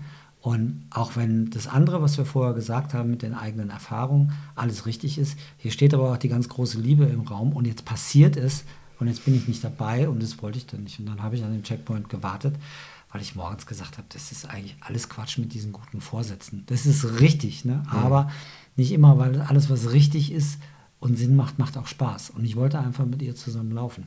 Und dann sind wir durch die Mongolei getapert und das hat an vielen Stellen gut geklappt. Ich musste manchmal ein bisschen eingreifen, weil sie sich einfach umgebracht hat. Also sie hatte ihre persönliche Konkurrentin, die Reiko aus Japan. Mhm. Und das war immer so ein Battle, wo, wo Tanja sich dann umgebracht hat. Immer wenn Reiko näher als 50 Meter kam, fing die an, irgendwie den Berg hochzurennen oder sonst was. Wo ich sage, was soll der Quatsch? Irgendwie, du hast jetzt einen Puls von 180, das Rennen geht noch 200 Kilometer. Wofür soll das gut? Nee, ich kann die nicht, das geht nicht. Dann sagst du halt als Typ irgendwann, oh, leck mich doch, ey. ich habe es jetzt zehnmal gesagt, mach doch, was du willst. Und da gab es aber einen Moment, wo, wo wir uns gegenseitig so auf den Nerv gegangen sind. Nee, ich dir, glaube ich. Na, ich wollte es jetzt ein bisschen charmanter. Das klingt gut. Das okay. Kannst du ruhig so sagen. Ja, sie ging mir so dermaßen auf den Sack, dass ich gesagt habe, so, Schatz, ich muss mal gerade pinkeln im Rennen und habe mich an irgendeinen Busch gestellt. Da gab es jetzt gar nichts zu tun, weil ich musste gar nicht pinkeln, aber ich wollte einfach diese 100 Meter, ja, ja, auch akustische Trennung, okay. weißt du, die mhm. kommt so weit, dass sie so weit vor mir ist, dass sie auch gar nicht versuchen kann, mit mir zu reden, weil mhm. es zu weit ist. Und bin auch immer auf dem Abstand geblieben. Von hinten kann ich natürlich besser sehen, was sie macht. Ich mhm. muss mich nicht umdrehen und lege mich dabei selber auf die, auf die Fresse. Und so sind wir dann zwei Stunden getrennt so zusammen, mhm. zusammengelaufen, mhm. bis sie sich wieder beruhigt hatte und wieder cool war. Und dann sind wir wieder weiter zusammen gelaufen und wir hatten eine gute Zeit und sie hat es mhm. mördermäßig gemacht. Also auf der langen Etappe wo ich, dann, wo ich dann schon keine Lust mehr hatte. Da hat die auf den letzten sieben oder acht, also die gingen 80 Kilometer oder sowas, ja. da bist du ja mit Gepäck und in der Wüste bist du ja den ganzen Tag unterwegs. Und dann haben wir auf den letzten fünf, sechs Kilometern noch so viel, oder zehn, ja, zehn Kilometer, so viele Leute eingesammelt, also auch Typen, die, die nicht mehr konnten. Mhm. Und Tanja hat immer das Tempo gemacht. Ich bin nur nebendran gelaufen. Ich wollte dachte, unbedingt unter zehn Stunden bleiben. Und ich habe gesagt, ah, das wäre so geil. Nee, es waren 75 Kilometer. Und ich habe nur gedacht, wenn wir das schaffen, das unter ja. zehn Stunden zu bleiben. Und das war so geil, weil es hat wirklich gefluppt. Also ich hatte so einen coolen Lauf. Das hat gar nicht wehgetan. Es hat super viel Spaß gemacht. Und gerade nachher, wo es zum Ende hinging und alle langsamer wurden und ich dann immer mehr Leute einsammeln das konnte. Cool, und die ja. haben mir dann noch so, so, weiß ich nicht, so zugenickt und so, so nach dem Motto, boah, nicht schlecht, Mädchen. Mhm. Und das war echt saugeil. Da war ich so froh. Das war wirklich die coolste Etappe. Das, ja, das hat auch nichts damit zu tun, dass da der Trainer nebendran läuft, sondern das ist, wenn du dann den Flow kriegst oder ja. die, die, die Überzeugung jetzt hast, du musst ja in, du gehst vollkommen unsicher in dieses Rennen rein, mhm. du weißt nicht, wo du stehst, weil du das das erste Mal machst mit der knappen Vorbereitung und dann merkst du allmählich, dass du es in den Griff bekommst, findest dein Tempo und siehst, dass das geht und dass das sogar ganz gut geht und diese, diese Freude und dieses Lächeln. Und ey, ich hatte nachher, ich war echt so, dass ich gesagt habe, oh ey, müssen wir jetzt immer noch laufen. Wir sind doch jetzt auch unter zehn Stunden, können wir nicht die letzten zwei Kilometer gehen. Ich habe keine Lust mehr. Hat die immer immer weitergezogen. Und es war echt eine Freude. Jetzt nicht, weil es meine Frau ist, sondern und, und weil ich sie trainiert habe, sondern einfach zu sehen, wie jemand bei seinem ersten Rennen auch so viel Enthusiasmus und Liebe zum Laufen und auch zum Wettkampf natürlich ja. entwickelt und so eine Freude hat, wo du eigentlich denkst, ey, die meisten gehen da total baden, kommen ins, ins Ziel und sagen, boah, war das anstrengend, boah, war das scheiße, das war scheiße, das war scheiße. Und so. Und die war immer nur am Grinsen und hat dann immer gesagt, boah, ich bin so zufrieden mit mir. Weißt du, das ist, wenn das sie das sagt. Der geflügelte Satz. Wie geht's, Schatz? Ah, nach dem Laufen. Ich bin zufrieden. Ich bin zufrieden. Und, und wenn ja. sie das sagt, dann ist das, schon, ist das schon ganz viel, weil sie mit ihrem Anspruch auch sehr kritisch ist. Und weil du eben sagtest, bis kurz vor Schluss, dann haben wir am, am, bei der vorletzten Etappe haben wir dann halt gesehen, dass ich, obwohl ich mit ihr gelaufen mit meiner Altersklasse noch gewinnen könnte, wenn ich jetzt mal ein bisschen Gas gebe. Und dann bin ich am vorletzten Tag dann halt alleine los und habe meine Altersklassenkollegen dann nochmal eingesammelt, die ich ja äh, teilweise sehr, sehr gut kenne und einschätzen kann. Und äh, ja, deswegen bin ich am Schluss, das hatte jetzt nichts mit Streit oder sonst wie zu tun, das wurde einfach nur die Erwägung, dass ich traditionell seit zehn Jahren immer meine Altersklasse gewinne und das wollte ich dann da halt auch nochmal machen. Was dann auch schön war, dass man ja. jetzt, wo es alles Und das war auch die, war. die letzte Etappe, ist ja eine kurze Etappe. Das waren, ich glaube, nur 9, irgendwas Kilometer man, wenn man die läuft, meint man aber, die wäre 30 Kilometer lang. Ne? Das ist total krass, weil man weiß, man kommt so zum Ende hin, aber die zieht sich und zieht sich. Und ich bin da gerannt wie eine Blöde, also wirklich wie eine Blöde. Und äh, ich habe, während ich lief, die ganze Zeit gedacht, boah krass, jetzt hast du fast 250 Kilometer geschafft. 250 Kilometer. Und dann habe ich die ganze Zeit überlegt, Mensch, man sieht doch immer im, im Fernsehen oder bei Instagram, wie die Leute dann heulen am Ende. Und dann bin ich gelaufen und dachte, scheiße, wo sind meine Emotionen? Was ist, wenn ich nicht heule? Was ist, denn, was ist denn, wenn ich ins Ziel komme und ich muss gar nicht heulen und ich bin da total cool? Wo ist das denn jetzt, ne, diese Freude? Und dann bin ich dann um die Ecke gebogen und dann haben die, ist die Zeit gestoppt worden und dann stand ich dann da und die haben dann hinten, wir hatten so einen, so einen Zeitchip hinten äh, am Rucksack, den haben sie dann abgemacht vor, vor, ähm, so einem, vor einem großen Kloster in Karak oder Karakorum. Und dann durften wir dann nach und nach ins Ziel laufen. So, dann stand ich dann da und dachte, na klasse, okay, gut, läufst du halt jetzt da rein.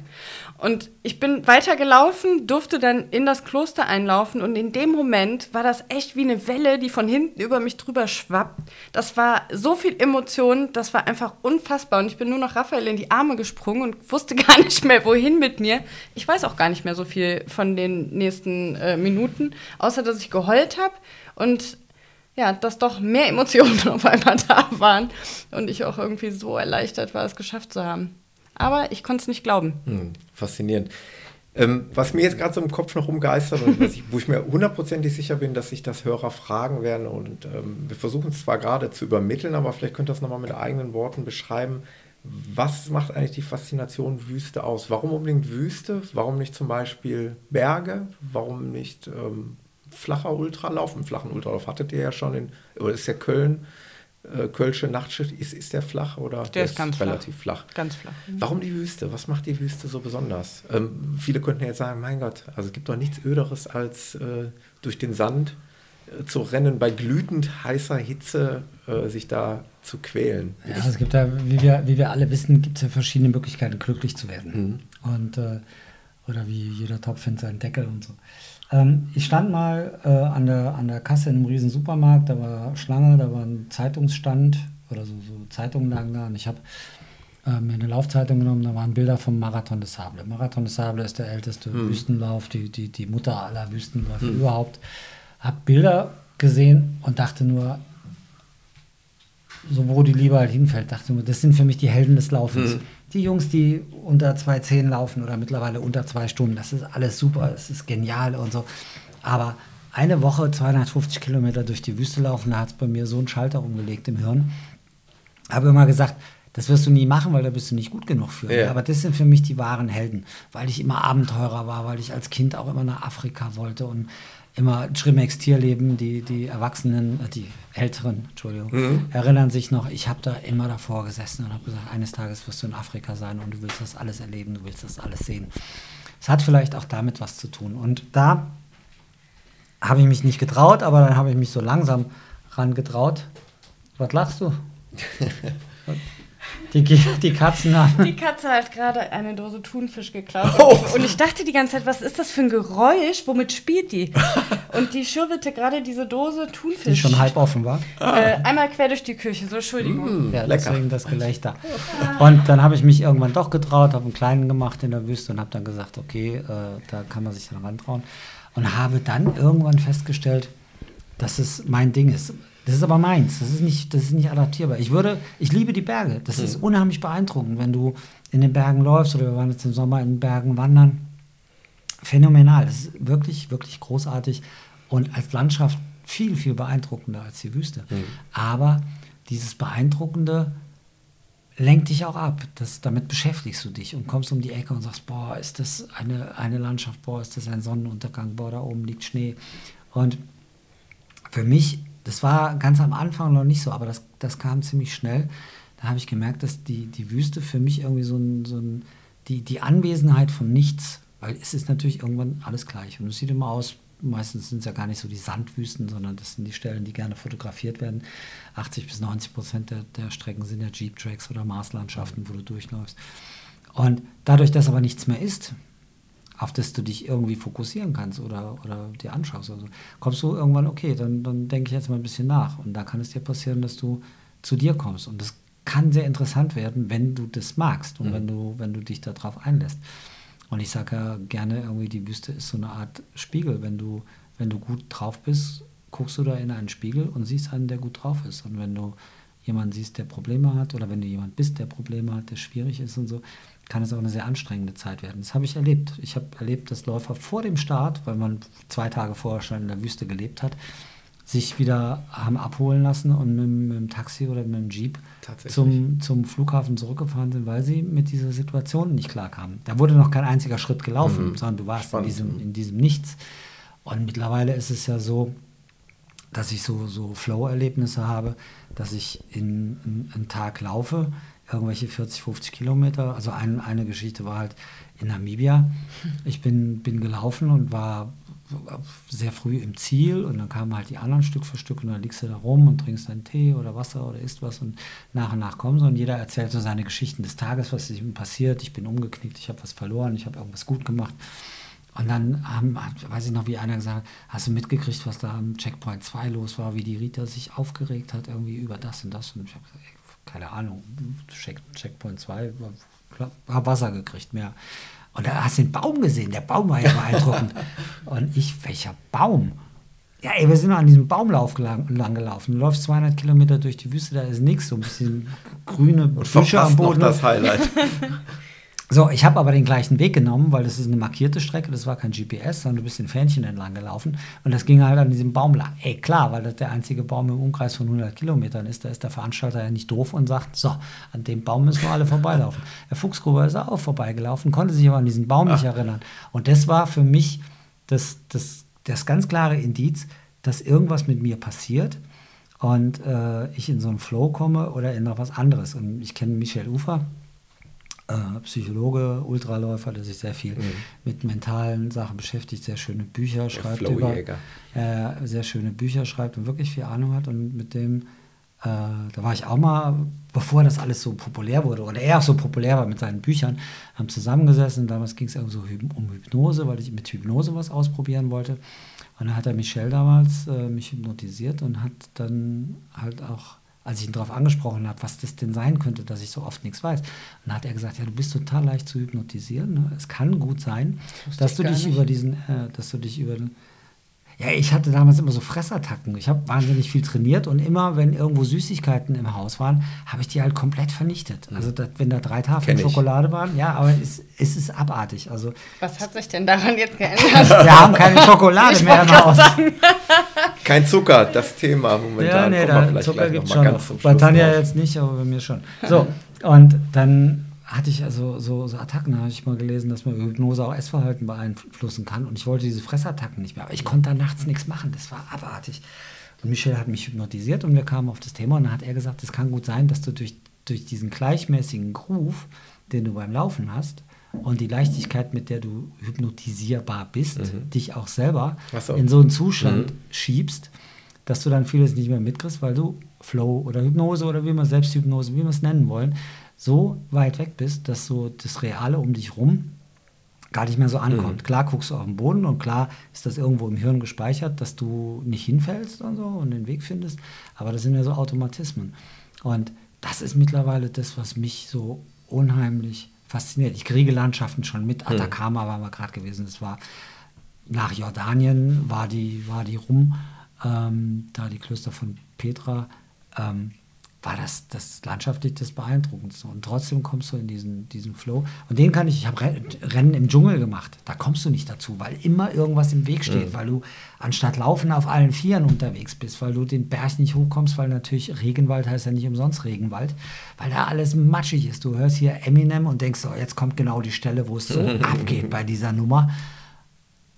Und dann hängst du da an so einem matschigen Berg auf allen Vieren und kommst nicht von der Stelle, wo du sonst immer denkst, boah, jetzt kommt die Nummer und jetzt lauter drin und jetzt läuft es aber richtig die nächsten fünf Minuten. Ja, nächst, du hängst da am Berg wie so eine Schildkröte auf dem Rücken und geht gar nichts voran.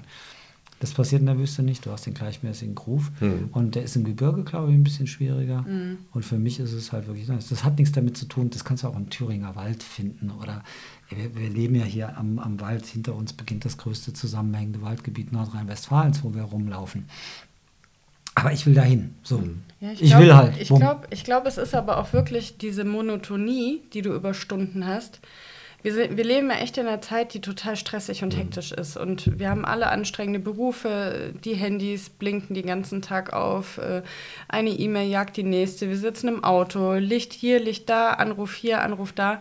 Und diese Monotonie, die du wirklich in der Wüste hast, da ist ja nichts.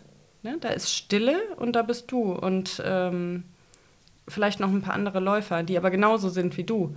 Und dann ist man einfach für Stunden mit sich selber im Reinen und im Klaren. Und das ist sehr angenehm. Oder auch nicht. Oder auch, ja klar, das kann auch total anstrengend werden. Also ich hatte das auch zwischendurch in der Atacama, wo ich wirklich die Schnauze voll hatte.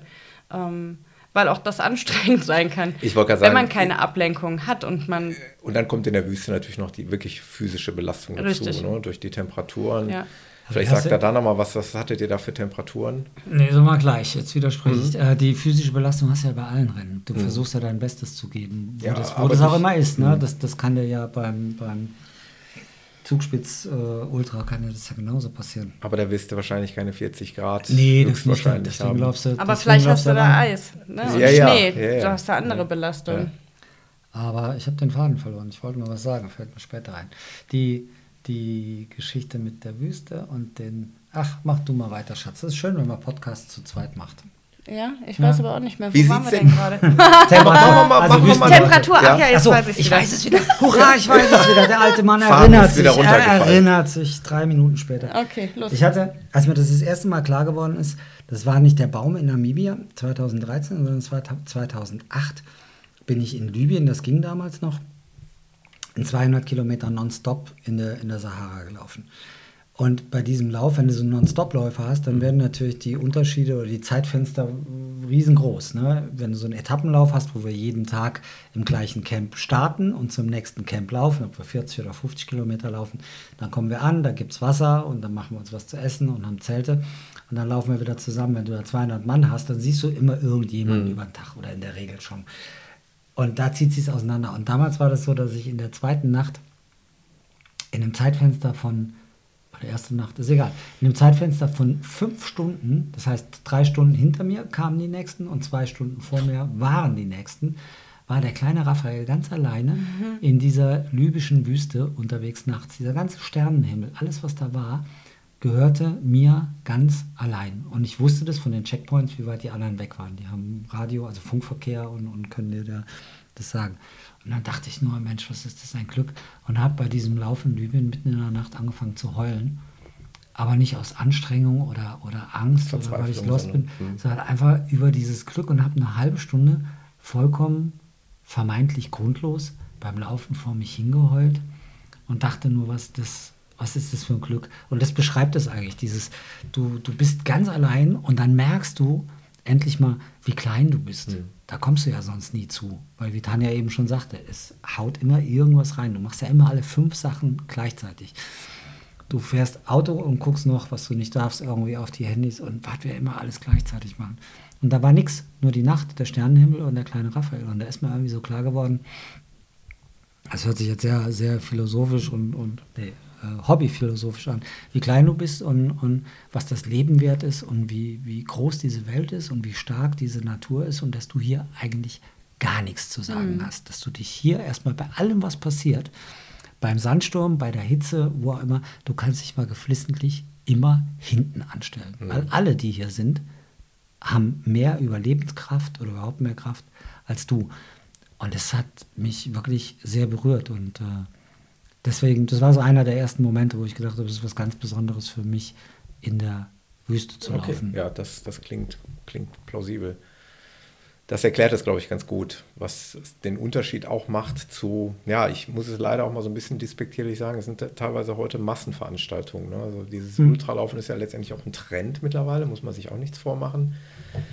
Ähm, mittlerweile meldet sich ja gefühlt jeder für mal mhm. eben einen 100 Kilometer Lauf oder einen 100 Meilen Lauf ist ja mittlerweile ganz in Mode ja. an.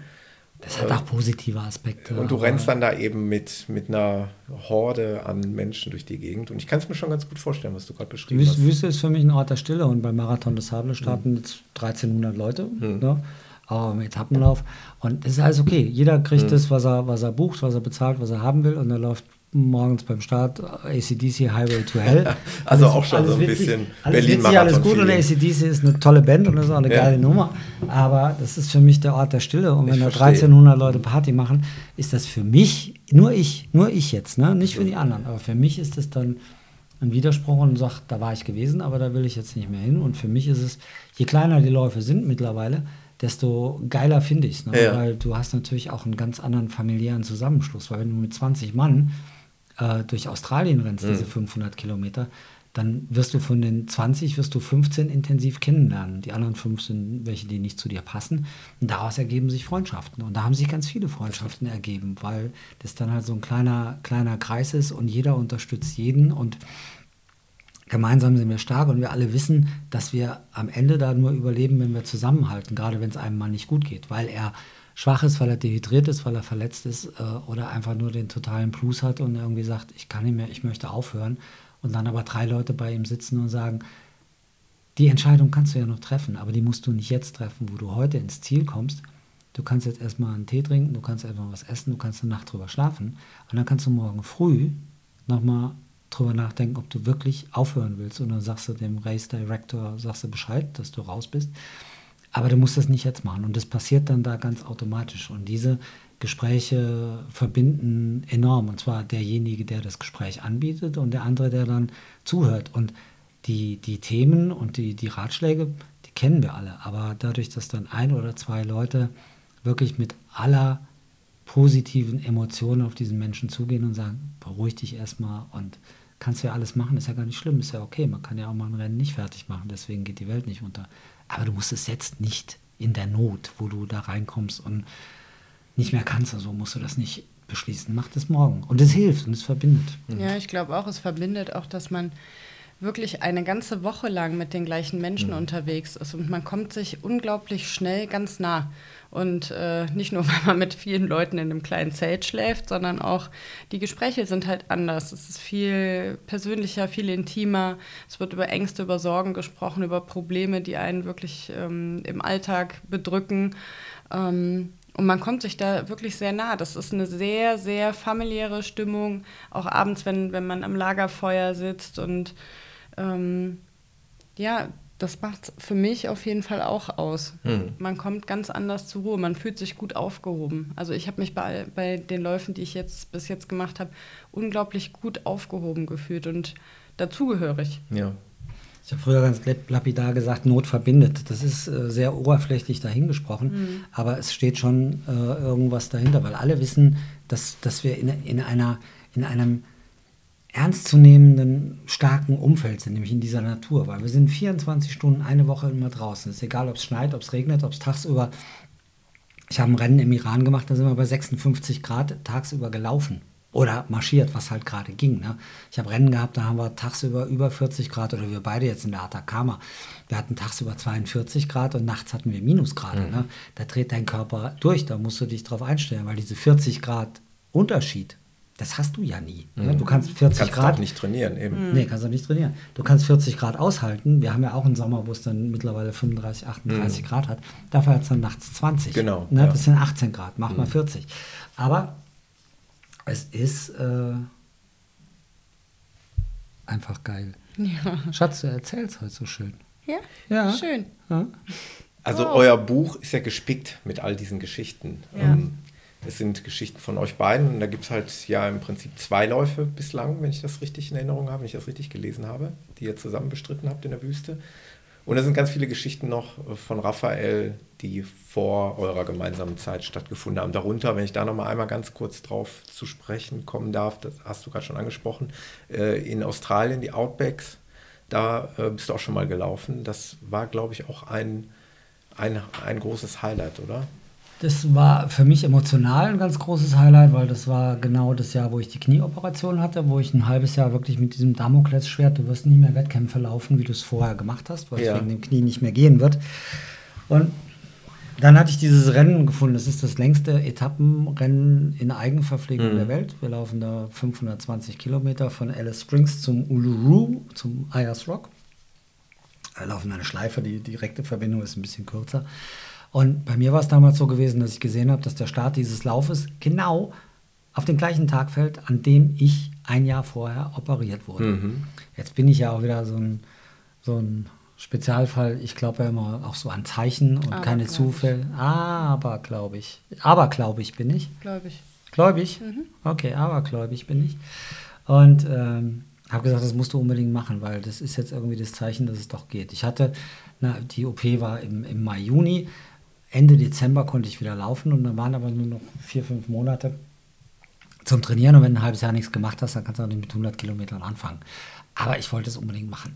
Und es war dann für mich nachher emotional, da hat sonst keiner was von, aber ich hatte was davon, dass ich gesagt habe, ich habe dieses Ziel und habe es ja dann auch geschafft.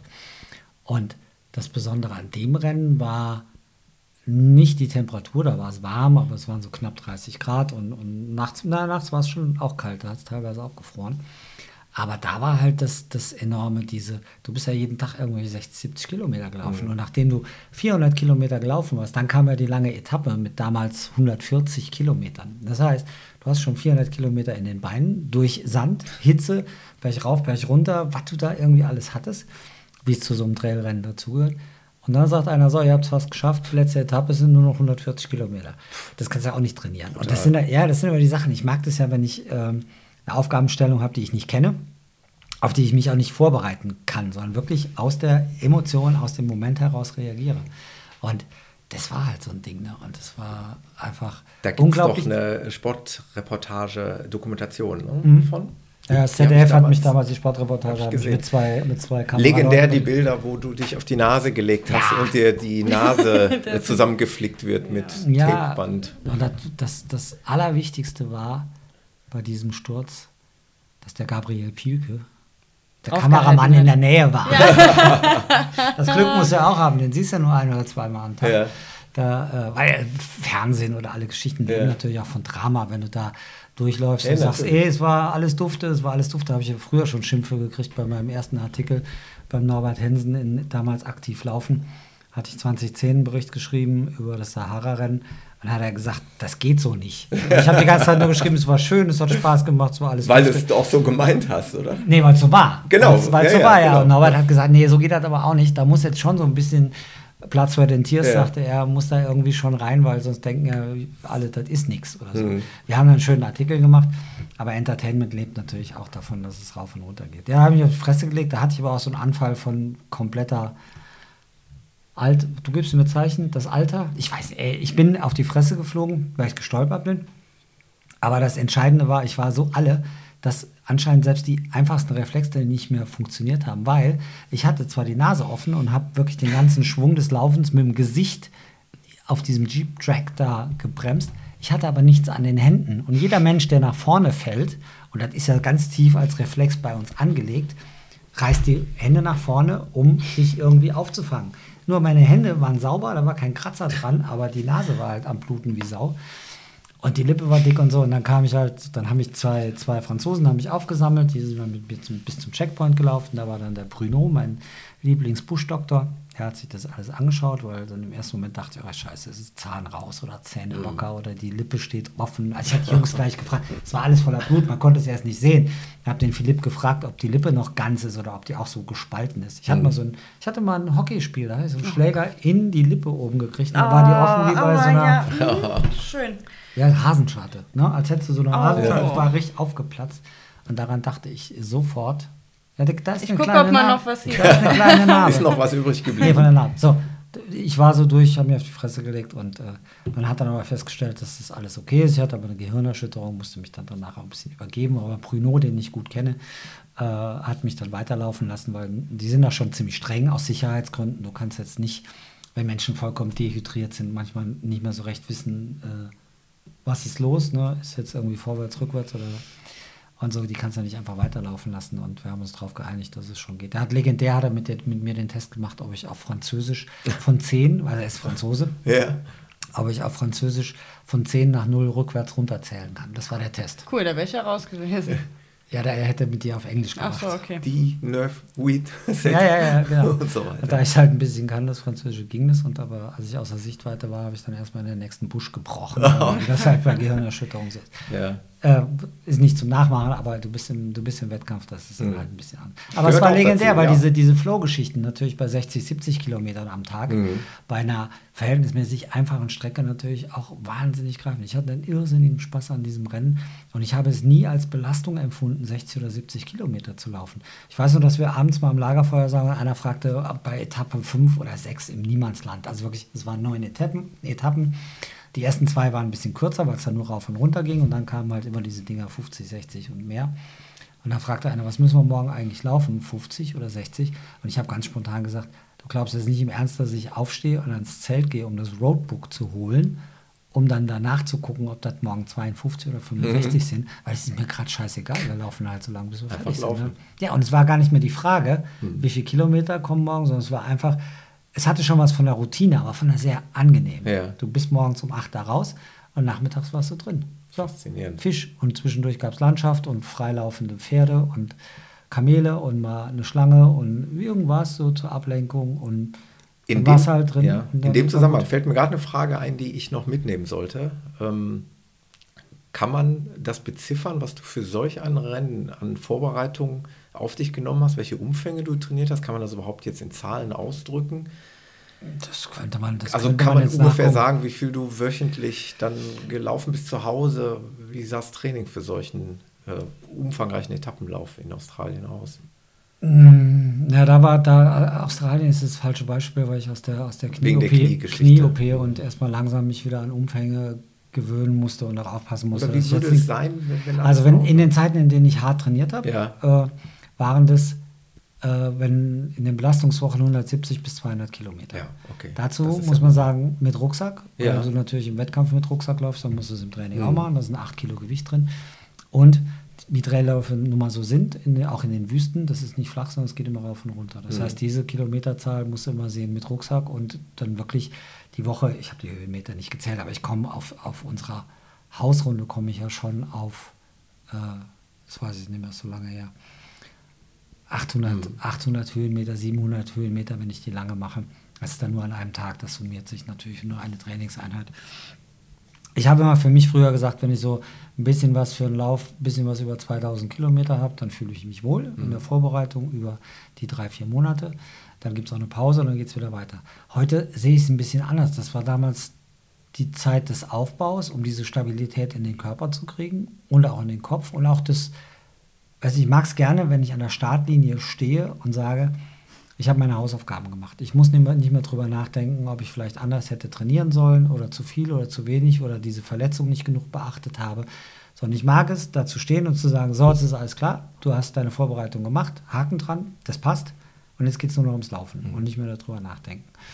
Jetzt ist es so, dass ich halt sehe, also erstens werde ich natürlich älter, jetzt bin ich 58, jetzt laufe ich ja nicht mehr so schnell wie die 35-Jährigen. Das hat alles seine Ordnung, das ist vollkommen klar. Obwohl, du hast mal auch irgendwo, habt ihr geschrieben oder irgendwo habe ich das gesehen, es gibt da auch einen Wüstenläufer, der auch 60 oder- Marco, Olmo. mein Hero, Genau. Marco Olmo. Erzähl erzähl, kurz, wie erzähl, alt ist- erzähl ich gleich. genau, Also ja. die Umfänge waren damals hoch. Heute sind es mit, mit 58 Jahren, komme ich eher so auf die 150, 170, wenn Mhm. ich es ernst meine in den Wochen. Ja. Das muss aber auch reichen, weil die Regeneration dann irgendwie ab Mitte 50, das wird dann schon ein bisschen, bisschen anders. Da Mhm. muss man drauf äh, achten. Man kann da nicht mehr einfach so durchtrainieren.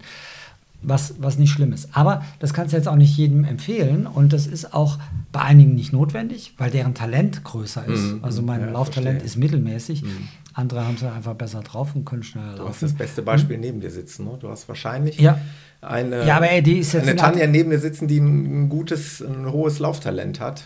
Ja, wenn, wenn du das sagst, ist es auch besser, weil wenn ich das sage, dann sagen wir alle, ja klar, der ist ja verliebt, der alte Spinner. Ja, so wie ich Äh, das der muss sehe. ja- Und, äh, Ja, die ist, ist, wir sind aus Atacama zurückgekommen im Oktober, die hat nach einem Jahr Training, hat die in der Atacama und das war eins der drei härtesten Rennen, die ich, an denen ich teilgenommen habe. Mhm. Und ich habe jetzt mittlerweile 20 von den Dingern gemacht.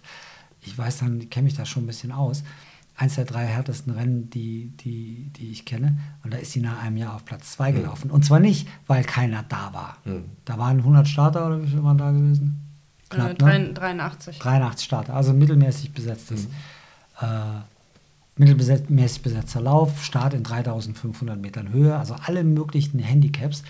Und trotzdem hat das äh, Stück, das Huhn? Luder, das Huhn, äh, da Platz 2 gemacht. Da waren einige gute Läuferinnen. Deren Ta Tanjas Talent zum Laufen, da muss er mal gucken, wenn ich da über die, über die Ja, Bahn laufe und wenn sie läuft, das ist ja ein riesengroßer Unterschied. Also nicht nur, weil die jetzt ein bisschen attraktiver ist als ich, sondern die läuft einfach. Kann ich geil. bestätigen, ja. Und ich habe mittelmäßiges Talent, kann mit dem Kopf ziemlich viel machen, aber um in den guten Zeiten äh, da Rennen zu gewinnen oder so, musste ich auch echt beinhart trainieren. Jetzt ist es so, dass das da ist. Das ist da, das ist abrufbar. Ich kann natürlich nicht ohne Training in, in, in Lauf reingehen. Aber heute muss ich nicht mehr so viel machen. Geht auch nicht mehr so viel. Ich will auch nicht mehr so viel. Ich muss ganz ehrlich sagen, mir ist so dieser, dieser Ehrgeiz mit dem zweimal am Tag trainieren, früh morgens vor der Arbeit und nachts im Dunkeln nochmal und so. Ich sehe das bei Kannst du ihr. den Staffelstab ein bisschen an Tanja jetzt übergeben, ne? Kannst dich. Ja, ich bleibe einfach liegen. Genau. ja, und kannst sagen, lauf, mach Aber es ist schön, wenn ich wiederkomme, dann, oder wenn ich wiederkomme, bekomme ich dann noch einen Kaffee. Ja, guck Und mal. dann sagt der Schatz, ich bin stolz Also ihr ergänzt Gerade ein euch. Auge auf. Ich glaube, ihr ergänzt euch da ganz, ganz prima, so wie ich das sehe. Es ist ja auch der Little Desert Runners Club, den Gerne. haben wir immer kurz Lass ihn- angesprochen. lass ihn ja, jetzt also mal zu meinem zehnjährigen Jubiläum 2017 war das, da war halt zehn Jahre Wüstenlauf, waren dann um und da habe ich gesagt, okay, jetzt wieder laufen, Medaille in die Kamera halten und so, das ist ja alles läppsch. Lass doch mal was machen. Und durch die, die immer mehr werdenden Vorträge, die ich halte und so, also im Businessbereich, wie für Kids und für, für Sportler, habe ich halt ganz oft Leute, die kommen und sagen, ey, ich finde das so faszinierend, ich würde das auch so gerne machen, aber ich traue mich nicht, ich kann das nicht, ich bin nicht gut genug.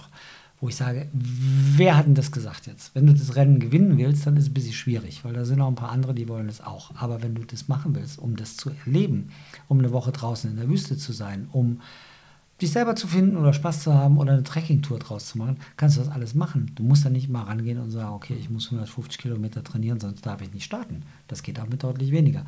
Und für diese Menschen, die das Herz haben, das anzugehen, den Mut, die Neugierde, den, die, die, die Oliver Kahnschen Eier, wir brauchen Eier, Wir brauchen die Eier, ja. sollen doch mitkommen. Und dann dachte ich mir, so ein Club, wo ganz viele Anfänger drin sind, Beginner, der gibt den Leuten ja auch untereinander halt. Dann hast du so den alten Hasen, der immer mit Rat und Tat zur Seite steht und den Leuten auch so ein bisschen das Gefühl gibt, man kann das überleben, man kommt wieder als Ganzes nach Hause. Und wir haben dann hier Workshops gemacht, die Leute haben hier trainiert, wir haben informiert, also da war dann ein Arzt, da war dann ein Ernährungswissenschaftler, der den Leuten wirklich nicht nur aus meiner Erfahrung heraus, sondern wirklich mit dem wissenschaftlich fundierten, gelernten Hintergrund gesagt hat, wie die Sachen zusammenhängen. Und dann sind wir zusammen los. Und 2017 in Namibia, da ist in dieser Gruppe, ich habe das gedacht, ich mache das nur zu meinen Zehnjährigen, weil ey, auch wenn ich immer so viel laber und, und was weiß ich was, wie Tanja schon sagte, ne, ist manchmal ganz anders und ich habe gerne meine Ruhe. Ich bin alt genug, mich auf die Terrasse zu setzen und da drüben ist der Ölberg vom Siebengebirge, der höchste Berg, den gucke ich mir an und beobachte den, ob der schrumpft oder wächst. Das kann ich stundenlang machen. Ich brauche die ganzen Menschen nicht. Und habe gedacht, ich mache das einmal. Und da war das so irrsinnig unter uns, aber auch in der Wahrnehmung von außen, also der Veranstalter und die Medien. Und zwar nicht die Deutschen, sondern andere, die, der namibische Pressemann und was. Ja, ja da habe ich ein Interview gegeben beim namibischen Rundfunk. Da waren damals auch noch zwei vom Club dabei. Die haben das halt immer wieder erzählt, wie toll dieser Club ist mit dem Zusammenhalt und dem gegenseitigen Unterstützen. Und dann habe ich danach gesagt, das kannst du, das musst du eigentlich weitermachen. Äh, Eigentlich wolltest du nicht und es ist auch, äh, trainieren, Sportler, Vorträge, Bücher schreiben. Ich habe eine Firma, bin Konzertveranstalter. Das ist Brauchst du nicht das auch noch? das ist jetzt nicht so, dass ich unter Langeweile leide, aber das haben wir dann weitergeführt und ein oder zweimal gehen wir jetzt zusammen im Jahr, in, in, gehen wir zusammen im Jahr. Ihr wisst alle, was ich meine. So. Das heißt, ich habe das natürlich schon verfolgt. Ich bin ja nicht uninteressiert. Das heißt, die Leute buchen schon ganz äh, selbstständig ihre Reise in die Wüste und ihren Lauf beim Veranstalter und können sich dann bei euch dann eben entsprechende Ratschläge, Tipps abholen und sind so ein bisschen betreut von euch. Das heißt, man reist ja wahrscheinlich auch zusammen dahin und. Äh die, sind so viel, die sind so viel betreut, wie sie betreut werden wollen. wollen Wir haben auch genau. welche, die, die sind dann mehr so, so Einzelkämpfer und, mhm. und, machen sich das selber schlau. Wir haben eine Gruppe auf Little, äh, auf Little, eine mhm. Gruppe Facebook. auf Little Facebook. Little Facebook. Boah, ey, Alter, wenn ich, nein, wenn ich, wenn ich so enthusiastisch werde, dann verhaspel ich mich immer, weißt du, wie das Buch, wer die Liebe ja, quält, ja. Hat, die, ja. hat eine Wahl oder so. Ne? Und diese Gruppe auf Facebook, Little Desert Runners Club, eine geschlossene Gruppe, ja. kann man sich anmelden, kommt mal rein, weil ich will die halt nicht voll haben mit allen Werbungen und mit allen, die ihr, ihr Haus in, in Mallorca vermieten wollen und so. Und da gibt es Kommunikation über diese Plattform, aber wir kommunizieren auch sehr vielfältig über die, die anderen Möglichkeiten. Wir treffen uns auch hier. Wir werden im Januar für die nächsten Rennen, nächstes Jahr im April gehen wir nach Namibia wieder und im August gehen wir nach Georgien. Zwei Rennen, jeweils 250 Kilometer als als Etappenrennen in, in sechs Etappen. Wer in der Gruppe drin ist und mitmacht, hat den Vorteil, dass wir halt, wir sind nicht alleine. Weißt du, wenn du das erste Mal sowas alleine machst, dann hast du ganz viele Gedanken und Sorgen. Das ist noch nicht mal das Laufen, sondern es ist, wie komme ich mit dem Reisen klar, wie komme ich mit Sprachen klar, wie, wie, was passiert mir am Zoll, wenn sie mir irgendwas wegnehmen mhm. und und und. Und dann hast du halt Leute, die die Erfahrung haben und jeder kriegt auch irgendwie einen Paten. Wir sind jetzt mittlerweile halt auch mehrere erfahrene Läufer mhm. im Club. Das hängt nicht immer nur an mir wie Klar. am Anfang, sondern die, die dabei waren, kommen auch immer wieder. Und jetzt hast du so einen Stab von vier, fünf Leuten, die schon ein paar Rennen gemacht haben. Mhm. Tanja hatte jetzt auch zwei bis drei ähm, in der Wüste gemacht oder von diesen Ultrarennen. Und dann findest du auch immer einen, wo du sagst, ey, ich will gar nicht zum Fuchsgruber, ich bin Mädel, ich möchte lieber zu Tanja, mhm. weil mit der kann ich besser kommunizieren als mit dem Stoffel. Und dann hat jeder so seinen Partner. Und dann, das ist, wie ich immer sage, geh mal nachts alleine in den Wald, in der tiefen, dunklen Nacht und fühl. Mhm. Und dann geh mal nochmal mit ein paar Kumpels in den Wald und fühl das gleiche nochmal. Ist genauso dunkel, ist der gleiche Wald. Nur der Unterschied ist riesengroß, was nämlich deine Sorgen, eventuell Angst, Geräusche, was weiß ich anbetrifft, ist ein riesengroßer Unterschied. Und so ist das mit der, mit der Gruppe auch. Die Leute fühlen sich einfach, gerade wenn sie so, so Kandidaten sind, die sagen, eigentlich traue ich mich nicht, ist das halt der Riesenschritt nach vorne. Faszinierend, ja äh, ja, kann ich nur allen Interessenten ans Herz legen. Werde ich auch. Da denkst du auch mal drüber nach. Ich ne? denke auch ja. noch. Ich, ich, deswegen stocke ich gerade so. Ich, in Gedanken klicke ich mich da gerade in die Gruppe rein. ähm, ja, sehr interessant und äh, schön, dass ihr da anderen Leuten auch mal die Tür öffnet und die Möglichkeiten öffnet, da mal ähm, Einblicke zu bekommen, zu was das heißt. Ja, zu der technischen Frage, also wir sind keine Reiseagentur, das, ja. das, kostet auch kein Geld, also wir kriegen jetzt kein, kein Geld von irgendeinem Teilnehmer für den, den Workshop hier bei uns zu Hause übers Wochenende, sondern das machen wir erstmal, weil es Spaß macht. Mhm. Äh, anmelden tut sich jeder beim Veranstalter, also wir gehen nächstes, nächstes Jahr wieder mit, mit Racing the Planet. Das ist ein großer Veranstalter, auch der erfolgreichste Wüstenserienlauf. Na, also die haben so eine Wüstenlaufserie auf, auf vier bis fünf Kontinenten und ist auch der größte in die Richtung. Und da ist man gut aufgehoben, weil das halt ein extrem seriöser Veranstalter ist. Den Deal macht man aber mit dem Veranstalter, also nicht über uns, sondern man meldet sich da an, zahlt seine Startgebühren und wir gehen dann zusammen hin die meisten, viele reisen auch zusammen, wobei das auch mal ein bisschen schwierig ist. Der eine kommt aus Berlin, der andere ja, ja. kommt aus okay. Wien, einer kommt aus Zürich. Mhm. Äh, man trifft sich dann vor Ort und ähm, dann geht's los. Mhm. Ich würde gerne nochmal, ähm, wir müssen ja schon so langsam mal die Kurve kriegen. Wir kommen ja schon in Weil den Teil 1 unseres genau, Podcasts jetzt langsam zu Ende geht. Genau. Ich äh, möchte aber gerne nochmal auf euer Buch zu sprechen kommen. Vier Teile, a zwei Stunden. Vielleicht dann nochmal der, der Tanja ein bisschen Redeanteil eingestehen. Ich bin das gewöhnt. Ich gehe mal die Pferde füttern. Äh, Tanja, erzähl mal bitte, wie war das mit dem Buch? Wie, wie bist du dazu gekommen, dass du zumindest mal als Mitautorin auf dem Buchcover stehst und dass du auch deine eigene Geschichte äh, ja erzählen konntest? Äh, ich kenne die Geschichte schon, deswegen ist es immer so blöd, wenn ich jetzt so frage, aber erzähl es doch bitte nochmal einmal den äh, Zuhörern, den geneigten Zuhörern. Wie seid ihr dazu gekommen, zusammen quasi dieses Buch zu schreiben? Ja, wie, wie die Jungfrau zum Kinde quasi. Ähm, als wir letztes Jahr aus der Mongolei wiederkamen, sagte Raphael direkt, ja, das war so cool und lass uns zusammen ein Buch schreiben. Und ich habe gesagt, du Spinner, was für Bullshit. Ne? Das interessiert doch wirklich kein Schwein, was ich so erlebe. Hm. Ne? Ihn kennt man, er hat schon so viel erlebt, er hat auch eine Geschichte. Ne? Klar, jeder Mensch hat seine Geschichte, aber ähm, ich fand es total abwegig, dass irgendwer, also dass ich ein Buch schreibe. Hm. Ähm, ja, und dann hat er aber über Monate immer weiter gebohrt und immer weiter gebohrt. Und äh, ich habe mich dann mit dem Gedanken angefreundet und ähm, fand die Idee doch dann ganz gut. Ähm, ich durfte ja vorher äh, einen Artikel für, äh, was war das, aktiv laufen? Läuft? Mhm, läuft. läuft ne? Schreiben auch vom Gobi March und das hat mir schon so riesigen Spaß gemacht. Ich habe auch früher gerne geschrieben. Ähm, habe das aber jahrelang nur noch so ein bisschen für mich gemacht, ne? habe Tagebuch geschrieben und wie Mädchen das halt so machen. Ähm, aber wenn, das, wenn man dann in die Öffentlichkeit geht oder man, man weiß halt jedes Wort, was man da schreibt, das können, kann jeder kaufen und lesen, das ist schon eine ganz andere Nummer. Aber irgendwie habe ich mich dann damit angefreundet und das hat echt Spaß gemacht. Also es hat wirklich großen Spaß gemacht. Wir haben sehr, sehr viele Stunden wirklich gegenüber gesessen und haben geschrieben. Manchmal habe ich mich verzogen ins Nachbargebäude und habe da äh, gesessen in der Hitze mit, ich habe so lange im Schneidersitz gesessen, bis meine Beine, bis ich die Beine nicht mehr bewegen konnte und habe einfach nur geschrieben. Und das war auch schön, das alles nochmal mitzuerleben oder das, nochmal alles Revue die genau die ganzen Emotionen noch noch Ja, das genau ja. und ähm, ich bin echt zufrieden da ist es wieder Das aber ich bin zufrieden. wirklich Tanja ist Das zufrieden. das hat Tanja ist gar nicht zufrieden. großartig gesagt. großartig ich finde es Großartig. Hurra. hurra ja Ich kann ja mal mit meiner hervorragenden Vorbereitung Ja. prahlen, denn Okay. äh, da braucht ihr das nicht zu erzählen. Da kann man sehen, dass der Podcaster sich gut vorbereitet hat. Denn es Jetzt. könnte ja jemand sagen, ah, warum ist denn die Tanja nicht mit auf dem Cover? das, Wenn oh, sie- das, oh, ja, Oh, das möchte vorbereitet. Ich weiß oh, es. Streber. Ich weiß oh. Oh, ist ein Streber. ja, das Der Raphael würde uns jetzt erklären, dass wenn man ein Buch Wie? anmeldet beim äh, Nee, nee, Verlag, ich, will- ich, wie, wie geht das, Herr, Herr Thomas Müller? Der Raphael würde uns jetzt erklären. Aber ich, Ich mach mal. Genau, erzähl das mal. Ich bin ein arrogantes Stück. Mein Gott, erzähl. hört jetzt auf. Also es ist so, wenn Nee. ein Buch, Ach ja, komm, wenn ein Tanja Buch, macht. ja jetzt reicht es. So, jetzt war ich. Jungs, die streiten, ne? Ja. Also das bevor, bevor ein Buch, mein Gott, Die Tanja kann das auf die veröffentlicht charmanter erklären. wird, ja, genau.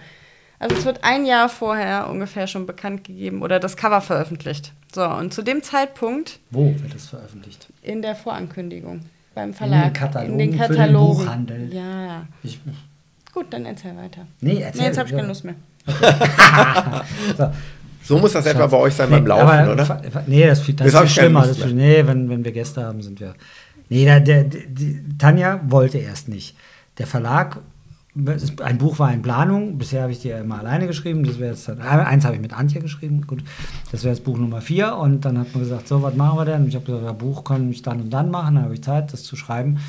Und Verlag klasse. Und dann gibt es natürlich auch Verträge, ne, wie, das, wie das dann so ist. Und dann kam halt Tanja da rein in mein Leben.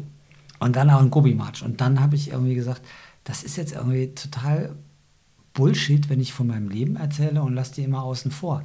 Es ist aber auch total Bullshit, über meine Frau als Frau zu schreiben. Irgendwie, meine Frau hat das gut gemacht oder so. Und wir haben so viel Gemeinschaftliches vor. Und es ist ja nicht so ein One-Hit-Wonder, was wir jetzt hier machen, wo wir sagen, okay, die geht mal laufen, macht das ganz gut und äh, demnächst fängt sie aber mit Turmspringen an oder so, sondern da gibt es ja schon einen Plan, dass sie das weitermachen will. Jetzt muss man das mit den Büchern verstehen. Diese Cover werden tatsächlich ein Jahr vor Erscheinen des Buches gemacht, weil sie in die Kataloge kommen. Diese Kataloge bekommt der Buchhandel, damit er planen kann, was er in einem Jahr in seinem Laden stehen haben will. Es gibt ja nicht nur einen Verlag, es gibt ja hunderte von Verlagen. Und zu diesem Zeitpunkt wusste beim Verlag noch keiner was von Tanja. Tanja wusste auch noch nichts von ihrem Glück.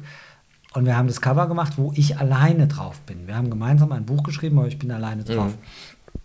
Und dann habe ich Tanja auch bei dem, bei dem Verlag erstmal reinquatschen müssen, weil die haben sich gesagt, ich kenne die gut und verstehe mich super mit denen und so. Die, die Verlagschefin hat gesagt, ja, ja, ich verstehe das ja, dass du hochverliebt bist und so, aber äh, die kennt auch keiner und die hat auch noch nichts gemacht und so. Sag ich, ja, ich will aber und ich weiß, das wird, das werden, das hat sie ja jetzt belegt, das wusste ich ja damals schon. Und irgendwann haben sie dann gesagt, okay, wir haben es verstanden. Es ist jetzt nicht nur, weil du gerade in Love bist, sondern äh, da ist noch was mehr dahinter. Dann lass uns das versuchen. Wir haben das so noch nie gemacht. Wie stellt ihr euch das vor? Da war für uns erstmal die Frage, wie stellen wir uns das vor? Wir haben am Anfang gedacht, vielleicht können wir so ein Dialogbuch schreiben, weißt du? Ihre, ihre Abschnitte immer in rosa und meine in tiefschwarz, in großen Buchstaben, damit die Älteren das auch lesen können. Aber das war dann schon zu mutig, weil das ist so ein Durcheinander. die Idee gehabt. Ich habe ich nie erzählt. Ja. Äh, so haben wir aber dann einen Weg gefunden, dass jeder seine seine Themen hat. Die, die gemeinsamen Rennen, die, die Emotionen. Tanja kann viel besser über Emotionen und Aufregung schreiben, wie sie eben erzählt hat, dass sie in der Blumenwiese sitzt, die Sonne scheint und sie übergibt sich einfach, weil sie so gestresst ist, weil es einfach nichts mehr, nichts mehr geht. Ich kann sowas nicht schreiben, weil mir das nicht passiert und ich kann es auch nicht erfinden und alle werden sagen, Fuchsgruber, ey, Alter, was will er uns denn jetzt erzählen, dass er aufgeregt ist, ähm, weil er nach Chile fliegt? Das geht ja gar nicht. Und so kriegst du natürlich eine ganz neue Emotion genau. in, das Buch, ja. in das Buch rein. Was mich ja auch, das war das Schöne am Little Desert Runners Club, und das ist ja auch das Schöne mit uns. All diese Emotionen, die erlebe ich ja jetzt nochmal, mhm. die ich selber nicht mehr erleben kann. Nicht, weil ich emotionslos bin, sondern weil ich es schon 20 Mal gemacht habe. Mhm. Und da gehst du natürlich anders an den Start beim Rennen als beim ersten oder zweiten oder dritten Mal. Deswegen ist der Club so geil. Ich bin ja Egoist, so geil für mich, weil ich diese ganze Aufregung nochmal spüren kann, als teilhaben kann. Ich spüre sie nicht so, wie die Leute spüren, aber ich finde das einfach knaller, wie die sich aufregen, wie die heulen, wie die auf der Düne sitzen in Namibia am Ende des Rennens. Und jeder weiß, dieser Mensch braucht jetzt seine Ruhe, um da oben zu sitzen und zu weinen. Du musst jetzt da nicht hingehen und fragen, ist irgendwas kaputt? Kann ich dir helfen? Sondern jeder versteht, dass dieser Mensch jetzt gerade ich, krieg, ich auch, ich kriege auch gleich gerade einen Kloß im Hals. Dass dieser Mensch jetzt einfach so dermaßen glücklich ist, dass es gar nicht, gar nicht anders geht. Und du, du, es ist ganz klar, du, du, du sollst da nicht hingehen, du gehst da auch nicht hin. Ne? Das könnte mir aber nicht mehr passieren. Es ist aber unheimlich schön, und selbst wenn ich das jetzt erzähle, kriege ich Gänsehaut, das bei anderen mitzuerleben, dass man dabei sein darf. Ne? Das sehe ich bei Rennen schon, aber dann kenne ich die Leute nicht so. Ne? Und da sind es Leute aus, aus unserem Club, mit denen ich vorher hunderte von E-Mails geschrieben habe, man teilweise zusammen trainiert hat, die Tage davor in Namibia zusammen verbracht hat. Und das ist schon mega geil. Und nachher haben wir das Buch zusammen geschrieben. Das ist auch gut, dass es so ist, weil es halt einfach ähm, viel, viel, viel, viel vielfältiger geworden ist, als wenn ich jetzt nochmal meine Gedanken zum Leben, zum Laufen und ein paar Trainingstipps äh, runterschreibe. Es gibt Passion Laufen, da steht alles drin über das Laufen, was ich weiß, mit hochkarätigen Gästen von Kilian Jornet bis Jan Fitschen, alles Leute, die vom Laufen viel mehr Ahnung haben als ich. Oliver Stoll, Professor, Professor Oliver Stoll über Mentaltraining. Auch schon hier zu Gast gewesen im Podcast. Ja, ja, siehst du, und da, da hm. sind halt Leute, die, die richtig Ahnung haben, wo ich immer nur ein bisschen Ahnung habe, kennen die sich richtig aus. Da gibt es Passion Laufen, dann gibt es die Biografie Running Wild. Da habe ich halt erzählt, wie mein Leben bis Anfang 50 so war, mit den all den Niederlagen und wie es war, sich da an den eigenen Haaren aus dem Sumpf wieder rauszuziehen.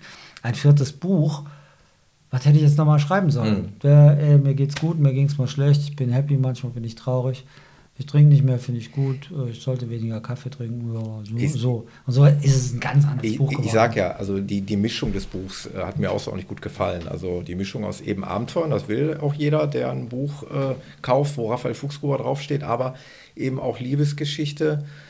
Ähm, dann am Ende auch, das kam für mich total überraschend, weil ich da gar nicht mit gerechnet habe, auch persönliche Schicksalsschläge, die ihr erlitten habt. Das müssen wir jetzt auch nicht unbedingt hier im Podcast äh, aufdröseln, aber äh, da ist halt sehr, sehr viel drin aus eurem Leben, äh, was jetzt nicht unbedingt nur mit Laufen in der Wüste zu tun hat. Ne? Also von daher ein sehr, sehr interessantes und vielfältiges Buch. Ja, es ist ja auch ein Buch, es ist ja auch ein Buch über unser, unser Leben. Es ist ja kein, es ist ja kein Ratgeber. Es ist ja auch nicht so, dass wir unser Buch, nee, Quatsch, unser Leben für so wichtig erachten, dass wir sagen, so Leute, wir stehen mhm. jetzt hier am Tisch und müssen euch irgendwas erklären zum Laufen oder müssen uns hier zwingend ähm, in Emotionalitäten oder in, in privaten, persönlichen Geschichten ergießen, weil wir den unheimlichen Drang haben, zu belehren oder zu was Besonderes zu sein. Also gar nicht. Ne? Das ist einfach nur ein Jahr Genau, ich in unserem, einfach unsere, unserem Leben. unsere Geschichte mit allen ja Höhen und Tiefen. Ja, und die war ja auch ganz anders konzipiert. Eigentlich war das Buch mal die Nummer, dass ich gesagt habe, die Story von Tanja ist so interessant. Wie können wir das machen? Der Deal war ja eigentlich, wir machen Mongolei, dann machen wir ein Rennen im Winter und dann gehen wir nach Australien zu dem eben erwähnten Rennen. Und das ist so eine klassische von 0 auf 100 Geschichte, wie man die bei Marathon-Büchern oder Filmen schon mal gehabt hat.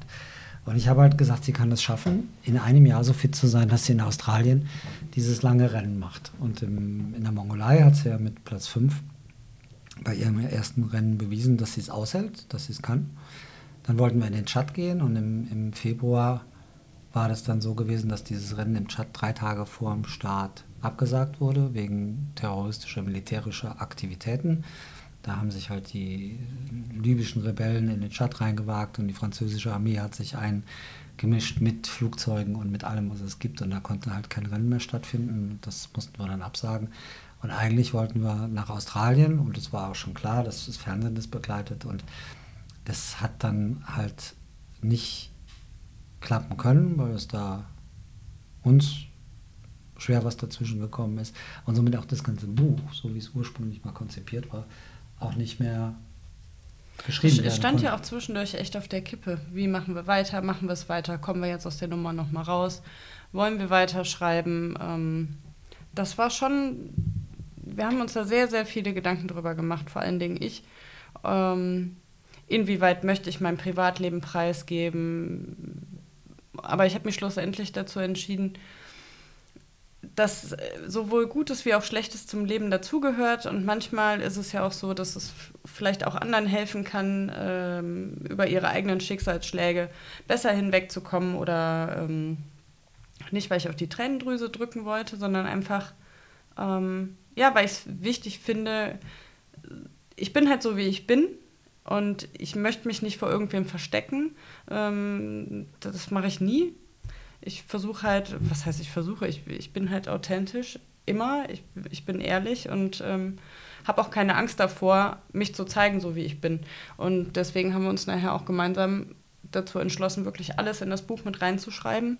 Und da bin ich auch froh drum. Also ich habe sehr, sehr viele Gespräche mit meiner besten Freundin geführt darüber, weil mir das ganz wichtig war. Ihre Meinung ist mir sowieso immer sehr wichtig. Äh, und ähm, dann war das beschlossen und dann war das doch sehr tränenreich an manchen Stellen und sehr emotional. Aber es hat mir gut getan, es war für uns gut und ich bin auch froh, dass ich es gemacht habe und dass wir es gemacht haben. Ich fand es auch äh, beeindruckend. Also wie gesagt, es kam für mich völlig überraschend. Äh, und äh, ja, äh, das, wie du schon sagtest, das gehört halt zum Leben dazu und Ach, zur Emotionalität, das ist natürlich alles, was wir hier machen, wahnsinnig emotional. Da gibt es natürlich so viele schöne und natürlich, wie du das gerade erzählt hast, auch sehr äh, traurige persönliche Geschichten. Aber zur Emotionalität gibt es natürlich auch genau das Gegenteil, den, den Irrsinn, den wir bei den Rennen, da zum Beispiel in der Atacama mit deiner, mit deiner persönlichen Stutenbissigen, nee, du bist ja Stutenbissigen. Nein, nein, nein, nein, nein, nein, nein, nein, nein, Sarah. Nee, ich ist hatte, ja, genau, Sarah, Sarah äh, Oppermann. Ähm, ich weiß gar nicht, ob wir das schon erwähnt hatten. Ich glaube nicht. Ähm, die ersten fünf Frauen in der Atacama-Wüste waren sehr zeitlich sehr eng beieinander. ja. Und deswegen war das wirklich von morgens bis abends das absolute Gerenne. Also es war wirklich, wir sind in die Checkpoints rein, haben auf dem Weg dahin schon unsere Flaschen aufgedreht, damit die nur noch das Wasser reinkippen müssen und wir beim Gehen schon wieder zugedreht haben, Also um dann weiterzulaufen. gebettelt, ja? Ja, es war das absolute Battle. Und ähm, am dritten Tag, äh, das war eine Etappe, ich weiß nicht, wir hatten 44 Kilometer schon hinter uns. Es war ein super geiler Tag, der zwar nicht so geil anfing, weil ich mich erstmal tierisch aufs Maul gelegt habe. Und Oh, äh, Auch. ja, das war bei so einer, bei so einer Berg, äh, weiß ich nicht, steinigen Die hat sich so auf die Fresse gelegt im Gelände, in, in, in, In so eine, Steine. Ja, in so eine kleine äh, Steinspalte. Und ich habe die nur vor mir fallen sehen und dachte, das war's. Da ist jetzt der Arm gebrochen, der, der Oberschenkel aufgeschnitten, weil das waren auch echt scharfe Steine. Also was du Batz, kannst, kann Batz, Tanja auch. Ey, Batz. Ja, Nee, aber ich nee, sah da nicht war so doof aus. Ich, Die sah natürlich viel besser aus. Die legt sich auf Schnau. Ich denke, in der Sekunde denke ich nur, das war's, das Rennen ist vorbei. Und die legt sich ja öfter mal um Bart oder die kann so su- super umknicken, ohne sich irgendwie auch nur ein Band dabei zu verletzen. Und ich schreie jedes Mal, ich mache das hier nicht vor, weil dann fällt euch nicht. beim Laufen oder beim Podcast hören im Stau oder im Zug fällt euch das Ohr ab. Dann schreie ich ganz intuitiv, ganz laut auf. Und sie legt sich dahin und ich schreie. Und dann dreht die sich um und schreit mich an. Spinnst du? Nachher kriegen die anderen es noch mit. ja, das ist gar nicht Stand, das, stand auf und lief weiter. Ne? Also Ja, genau. Ja, und nach 44 Kilometern ähm, waren wir dann, ich wusste, es ist nicht mehr weit. Wir sind gleich, wir sind gleich am Ende, wir haben gleich die Tagesetappe geschafft. Und Raphael sagte so, komm, jetzt können wir mal ein bisschen langsamer laufen, entspann dich mal, weil ich habe dann auch mal so ein Fable, dass ich mich ständig umdrehe. Äh, ein Riesenfehler, das muss ich mir unbedingt abgewöhnen, weil das macht mich selber wahnsinnig. Mhm, ich du weiß fühlst dich also verfolgt. Genau. Mhm. Aber ich hatte recht. Ich hatte sowas von recht. Ich wusste, ich hatte verfolgt. es im Gefühl. Und wirklich drei Kilometer vor Ende drehe ich mich rum und sah von weitem eine kleine blonde Frau angerannt kommen. Ja, und zwar in einem Affenzahn. Und Raphael sagte nur, das ist die nicht. Ich sag, Schatz, guck mal genau, das ist die Sarah. Das ist die nicht. Und dann guckt er nochmal, doch, das ist die. Aber die kriegt dich nicht. Die kann dich aufgrund der Entfernung und der Geschwindigkeit, die kann dich nicht mehr kriegen. Pustekuchen. Es ging das absolute Gerenne los. Wir sind wie die Bescheuerten wirklich gerannt. Das hatte auch nichts mehr mit schönem Laufen zu tun. Das war wirklich wie ein Sprint auf drei Kilometer. Ich hatte einen Puls zwischendurch von 180 und habe äh, und die ganze Zeit nur Raphael angebrüllt. Was mache ich denn jetzt? Was mache ich denn jetzt? So eine Scheiße, jetzt kommt die immer näher. Was mache ich denn, wenn die mich überholt? Und er sagte nur, wenn du noch so viel reden kannst, dann lauf halt schneller. Und, und Raphael ist den Sprint mitgezogen. Haha, Ja, und so liefen wir dann. ich konnte nur nicht so viel quatschen wie die. Ja, und so liefen wir dann. Ich wollte sie einfach nicht vorbeilassen, weil ich gedacht habe, wenn ich sie jetzt vorbeilasse und am nächsten Tag ist die lange Etappe, dann, dann gebe ich ihr irgendwie das Gefühl, dass sie mich kriegen kann. Das wollte ich nicht. Also habe ich alles gegeben, wirklich alles gegeben und bin 20 Meter vor ihr dann ins Ziel. Ähm, und es war so eine Erleichterung, aber sie kam dann rein und ist mir direkt in die Arme gefallen. Das ist ja das Coole am Sport. Ich wollte ne? gerade sagen, am Ende liegt man sich in den Armen Genau. und abends sitzt man zusammen. Ne, und, Genau.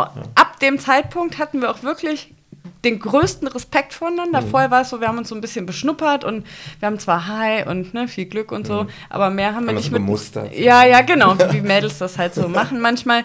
Ähm, aber ab dem Zeitpunkt hatten wir den größten Respekt voneinander und ähm, es war auch im Camp total cool. Ich hatte nachher eine Sonnenallergie, da hat sie mir noch Tabletten gegeben und das war wirklich schön. Das war ein geiles Erlebnis. Jetzt War nicht aus, so meiner, clever. aus meiner Sicht. Nein, Okay. nein, das reicht jetzt. Das lassen wir so stehen, oder? Ja, ich möchte das nicht nochmal von Raphael hören. Auch das sehr, war sehr- so, wie ich sagte. Auch sehr, sehr schön im Buch geschrieben übrigens. Also diese Racing-Momente, wo ihr euch wirklich mal gebettelt habt. Also nicht, jetzt hatten wir eben schon diese einsamen Momente, wo jeder für sich ist, wo du stundenlang alleine durch die Mhm. Wüste rennst. Und jetzt hatten wir mal die Perspektive auf, ja auch mal auf, wenn es drauf ankommt, mal schnell zu rennen, weil man vielleicht einem Konkurrenten mal noch ein paar Sekunden abnehmen möchte. Gehört auch dazu, denke ich mal, Klar. wenn man äh, ganz oben mitläuft. Ich denke mal, wenn man ganz hinten läuft, ist es dann irgendwann auch egal. Wie beim Aber selbst, aber selbst, selbst da, wenn du auf Platz 102 bist ne, und äh, sagst, ey, ich will noch in die Top 100, Ja. Ja, ja. dann musst du halt die Hände in die Füße nehmen. Also die, die Rangeleien gibt es in in allen. die Füße. Füße in die Hände. Ach, irgendwas halt. Irgendwas in die Hände Du musst nehmen. irgendwas nehmen. Du musst irgendwas nehmen.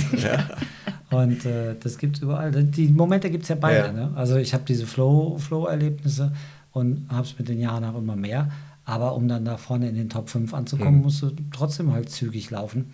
Aber das verselbstständigt sich auch. Du kannst auch zügig laufen, weil du, bist ja nicht beim, beim, beim, beim Speedcross oder irgendwie, ne? sondern du läufst halt jeden Tag 40 oder 50 Kilometer. Das läufst du entlang einer Grenze, die da irgendwie bei 75 oder 80 Prozent sind maximal. Und das weißt du und das Tempo hast du auch drauf und das kannst du auch über fünf oder sechs Stunden machen. Und schneller macht keinen Sinn, weil du dich dann einfach äh, abschießt. Und Ja. da kannst du dich dann auch wieder entspannen, weil du es über die Jahre drin hast. Aber alles, also wenn, wenn, wenn, Tanja erzählt, ist das halt so das, das Emotionale und der, das Battle mit, mit Sarah und so, wo ich daneben gedacht habe, was für ein Schwachsinn, die stehen jetzt beide im Ziel und sind am Kotzen und am nächsten Tag kommt die, kommt die lange, lange Etappe. Ähm, aber gut, so ist das. Ne? Und wenn, wenn ich das heute so erzähle, hat das halt alles ein bisschen mehr so, so Bedacht oder, oder Kalkulation. Aber es funktioniert immer noch so, ne? dass du halt am, am Limit läufst und die Entspannung hast. Aber die Aufgabenstellung muss ja auch nicht immer so sein. Also wenn ich zum Beispiel ganz früher die, die Teilnehmer aus dem asiatischen Raum gesehen habe, da sind ganz viele hingekommen. Also wir haben mittlerweile sehr schnelle Läufer aus China, aber die sind da hingekommen, um eine Woche draußen zu leben, um eine Woche eine Trekkingtour zu machen. Denen war das ganz egal, ob sie irgendwie auf Platz 100 oder 200 reinkommen. Die haben zwischendurch Mittagspause gemacht, haben sich irgendwo am Stein gehockt und haben äh, was getrunken und was gegessen. Dann sind die weitermarschiert, weil sie gesagt haben, Ansatz, ja. ich will möglichst viel von diesem Rennen Mhm. und von dieser Wüste haben. Also gehe ich das. Und zwar von morgens bis abends. Mhm. Und ich habe das schön. Ne? Und unser Eins hat dann halt, oder wir haben ja so im Sport noch viel mehr den Leistungsgedanken, als das bei diesen Ultraläufen in, in anderen Räumen der Welt ist. Wir wollen halt immer Gas geben und wollen halt immer gewinnen. Ne? Hm. Ja, interessant.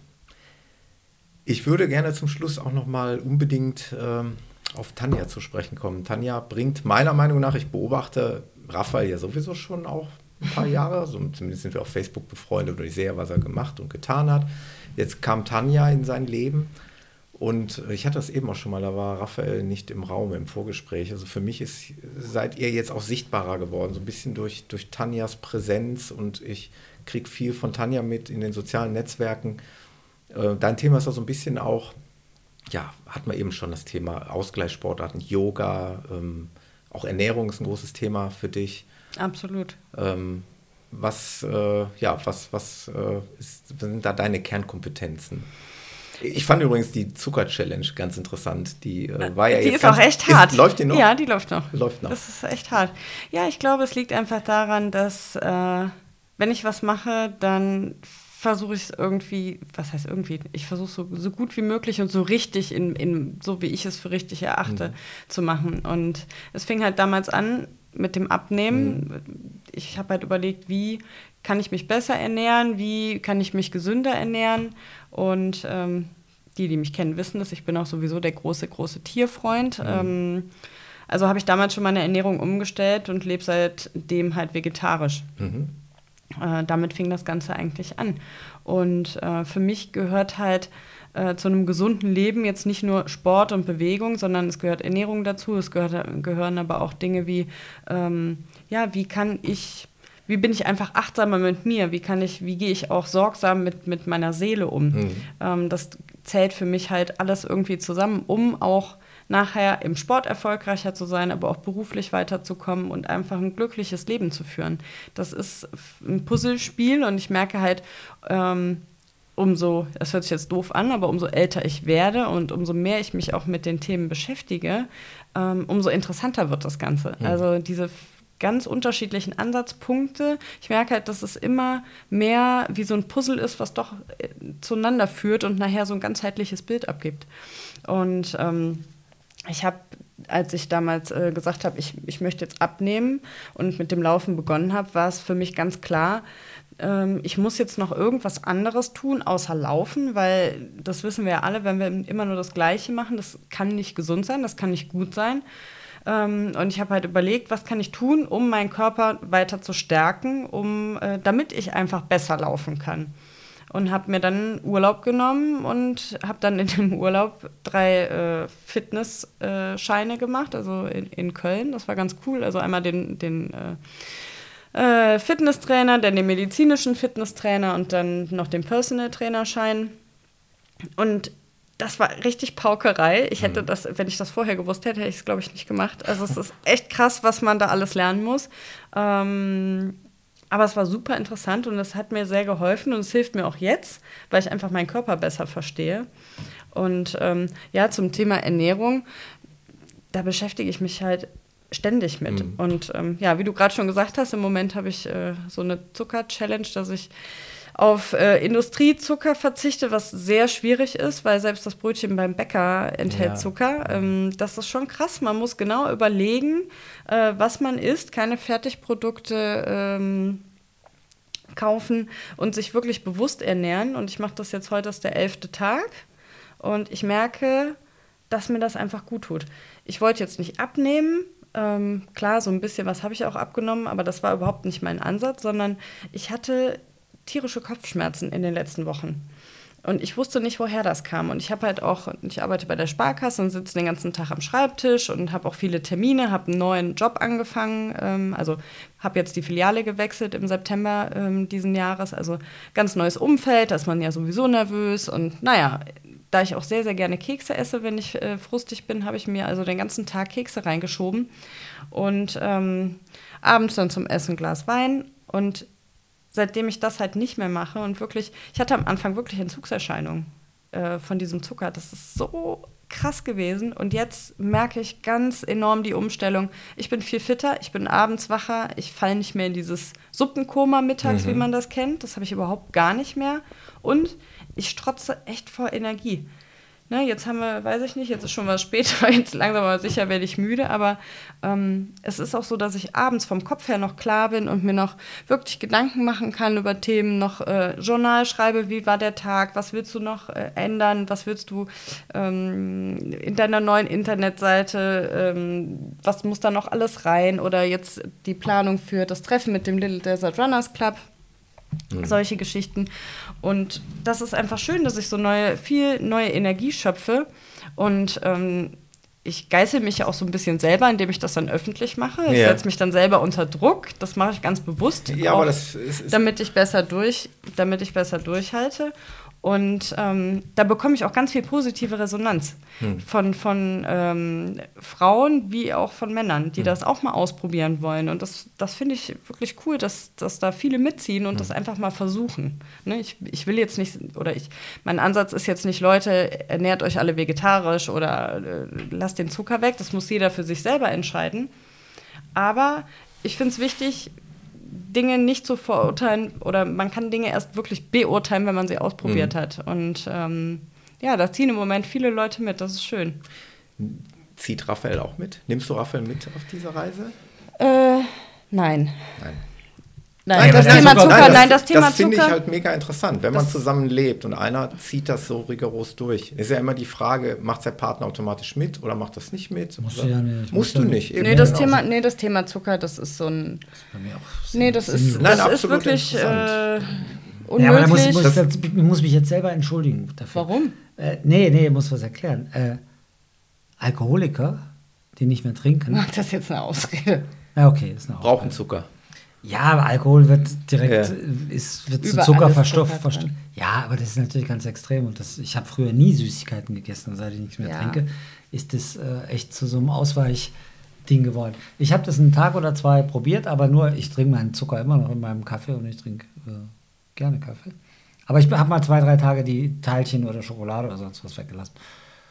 Das ging so. Also, nee, der war grantig. Nee, der war nicht grantig. Ich habe heimlich, heimlich, heimlich gegessen. Ja, ja. Habe ich dann von den Nachbarn Tochter. erfahren. Habe ich dann von den Nachbarn erfahren. Ich habe Raphael gesehen, der hat im Auto ein Eis gegessen. Des, des, deswegen finde ich es so Nachbarn spannend. Sind, Nachbarn sind ein Übel. Ich sage dir. Ich, nee, ich futter meiner Tochter oder unserer Mara hier die, die Süßigkeiten weg. Ja. Nee, jeder hat so sein Ding. Äh, ich, ich, seit Tanja hier lebt, ist mein Fleischkonsum der eh über die, die letzten zehn Jahre schon deutlich weniger geworden ist. Es ist dann nochmal weniger geworden, weil wir jeden Abend zusammen essen. Ja. Dem, dem Kind ist wurscht, die ist da Gott sei Dank sehr flexibel. Und es ist selten, dass wir Fleisch essen oder mal ein Stück Fisch. Das mache ich dann alleine. Aber ey, wo wollten wir hin? Ist gut, ne? Nach Österreich wollten wir. Nach Österreich wollten wir. Ach, da war das, äh, da war genau, äh, das, wie heißt das Heim da? Dieses Heim für das frei umherlaufende Irre. Das ist das Spielberghaus, Schatz. äh, ja, das ist mir noch ganz wichtig. Das würde ich gerne noch, gerne. das würde ich gerne, gerne noch loswerden, denn ähm, das Laufen hat so viel Positives in mein Leben gebracht. Ähm, unter anderem habe ich jetzt mit einer guten Freundin von mir zusammen mit der Laura die Chance, oder wir werden nächstes Jahr ein. Laura alias Trailview. Genau, richtig. Kenne kenn ich auch aus ja, den sozialen Netzwerken. Richtig, genau. Und mit Laura, Laura habe ich äh, kennengelernt, auch bei einem, bei einem Trailcamp, was ich bei ihr tatsächlich ja. äh, hatte. Äh, da war ich mit ihr hier in Wuppertal unterwegs. Und äh, wir waren sofort ein Herz und eine Seele mhm. und haben nach kürzester Zeit beschlossen, wir müssen irgendwas zusammen machen. Und da wir sehr ähnlich ticken und ähm, total Bock haben, irgendwas Schönes gemeinsam zu erleben, ähm, haben wir beschlossen, nächstes Jahr im Oktober, und zwar vom 1. bis zum 6. Oktober, ein Ladies Trail Camp zu veranstalten äh, in Österreich im Spielberghaus. Und das ist in Saalbach. Und wir werden fünf Tage lang dort wirklich die Trails unsicher machen. Ich war schon, weiß ich nicht, zigmal dort. Ich kenne da alle. Ich, das ist wirklich meine zweite Heimat. Ich liebe es einfach dort, weil ich liebe auch die Berge mhm. und, und, und mag das rauf und runter und äh, die Abwechslung dort. Und ähm, ja, dort werden wir eine schöne Zeit verbringen, nicht nur mit Laufen, sondern wir werden auch Sonnenaufgangswanderungen machen, wir werden Yoga gemeinsam machen, also äh, wir werden Programm. genau Stabi-Training machen, Trailtechnik und solche Geschichten, Schön. Videoabende, ja genau. Und ein paar Plätzchen haben wir auch noch frei, also wer Interesse hat. Also einfach mal bei euch melden. Ich werde genau. ja in die Shownotes ohnehin die Links verteilen genau. zum Buch. Ähm, Little äh, Runners Desert Club weiß ich nicht, ob es gewünscht ist. Auf jeden Fall äh, dein Instagram-Account, wie auch immer, man kann sich also an euch wenden, wenn man Genau. da Interesse hat. Sehr Ja. gerne. Und Raphael und ich kommen in Frauenkleidung dahin und laufen damit. Ja, und bei mir kannst du auch bitte meine alte Faxnummer mit eingeben. Natürlich. Ich habe zu Hause noch ein Faxgerät, dann schicke ich dir mal eins. Ich habe auch noch eins im Büro, es geht nur nicht. Sehr schön. Ja, sehr, sehr schön. Ja, war eine sehr, sehr interessante Reise durch die Wüste, durch euer Privatleben und durch äh, all das, was euch so bewegt. Ähm, am Ende des Tages, genau, würde ich gerne das Buch Wer die Wahl hat, liebt die Qual von euch beiden, würde ich gerne hier im äh, Podcast äh, zur Verlosung setzen, damit auch einer der Hörer schon mal die Chance hat, ähm, sich ohne Mühen ja, dieses Buch Gemüte, zu Gemüte führen zu können. Also der bekommt das Buch dann.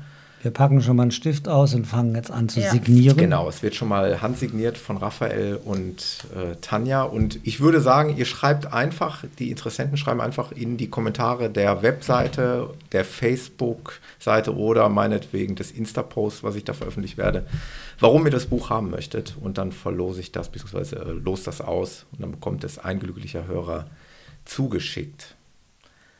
Ansonsten, wie gesagt, Links sind verteilt. Äh, Ich kann das Buch nur herz, äh, herzlichst empfehlen und ans Herz legen. Es ist wirklich ein, ein kurzweiliges Buch, auch mit vielen übrigens äh, sehr interessanten und schönen, aufregenden Bildern. Finde ich eigentlich auch mal schön, weil es das Ganze noch ein bisschen plastischer macht, äh, wie es da so aussieht in der Wüste, wie Tanja auch mal aussah früher, wie Tanja heute aussieht, wie Raphael durch die Wüste rennt. All die Bilder findet ihr dann auch in dem Buch. Es war ein sehr, sehr schöner Abend bei euch. Es ist spät geworden. Der Podcast oder diese Episode ist extrem lang geworden. Aber es muss sich ja lohnen, wenn ich die weite Anreise nach Hennef nehme, dann äh, mache ich das nicht für 30 Minuten. Da Genau. kann auch gerne mal über zwei Stunden zustande kommen. Und eine Portion Nudeln. Und eine Portion Nudeln und ein Salat. Ja, aber das ist ja auch schwer. Du hast ja direkt zwei Gäste. Das macht es natürlich Ja, ich muss auch, immer abwechselnd in zwei Augenpaare Nee, aber schauen. wegen den Zeiten, wenn zwei Menschen reden, wird es natürlich länger. Wird's aber länger. Ey, ich fand's echt charmant. Ja, ich fand es auch Ja. sehr schön. Es war Sehr mir ein. Anliegen, äh, euch persönlich mal kennenzulernen und vor allem diesen Podcast persönlich aufzunehmen, weil es dann doch äh, ein bisschen mehr Emotionen rüberbringt, wenn man sich in die Augen gucken kann. Und äh, jetzt lauschen wir dem Raphael, wie er das Buch signiert. Aber du hast ja echt alle Tricks drauf, du. Hier, hier wird mit allen Cool. Dimensionen gearbeitet. Ich danke euch nochmal recht herzlich und wünsche euch weiterhin viel Erfolg auch nächstes Jahr für eure Wettkämpfe, die wir alle in den sozialen Netzwerken verfolgen werden. Sehr schön. und ähm, ja, wünsche euch weiter alles Gute, auch äh, was die Liebesgeschichte angeht. Dankeschön. Und euch allen da draußen auch alles Liebe und Gute von uns. Tschüss. Tschüss.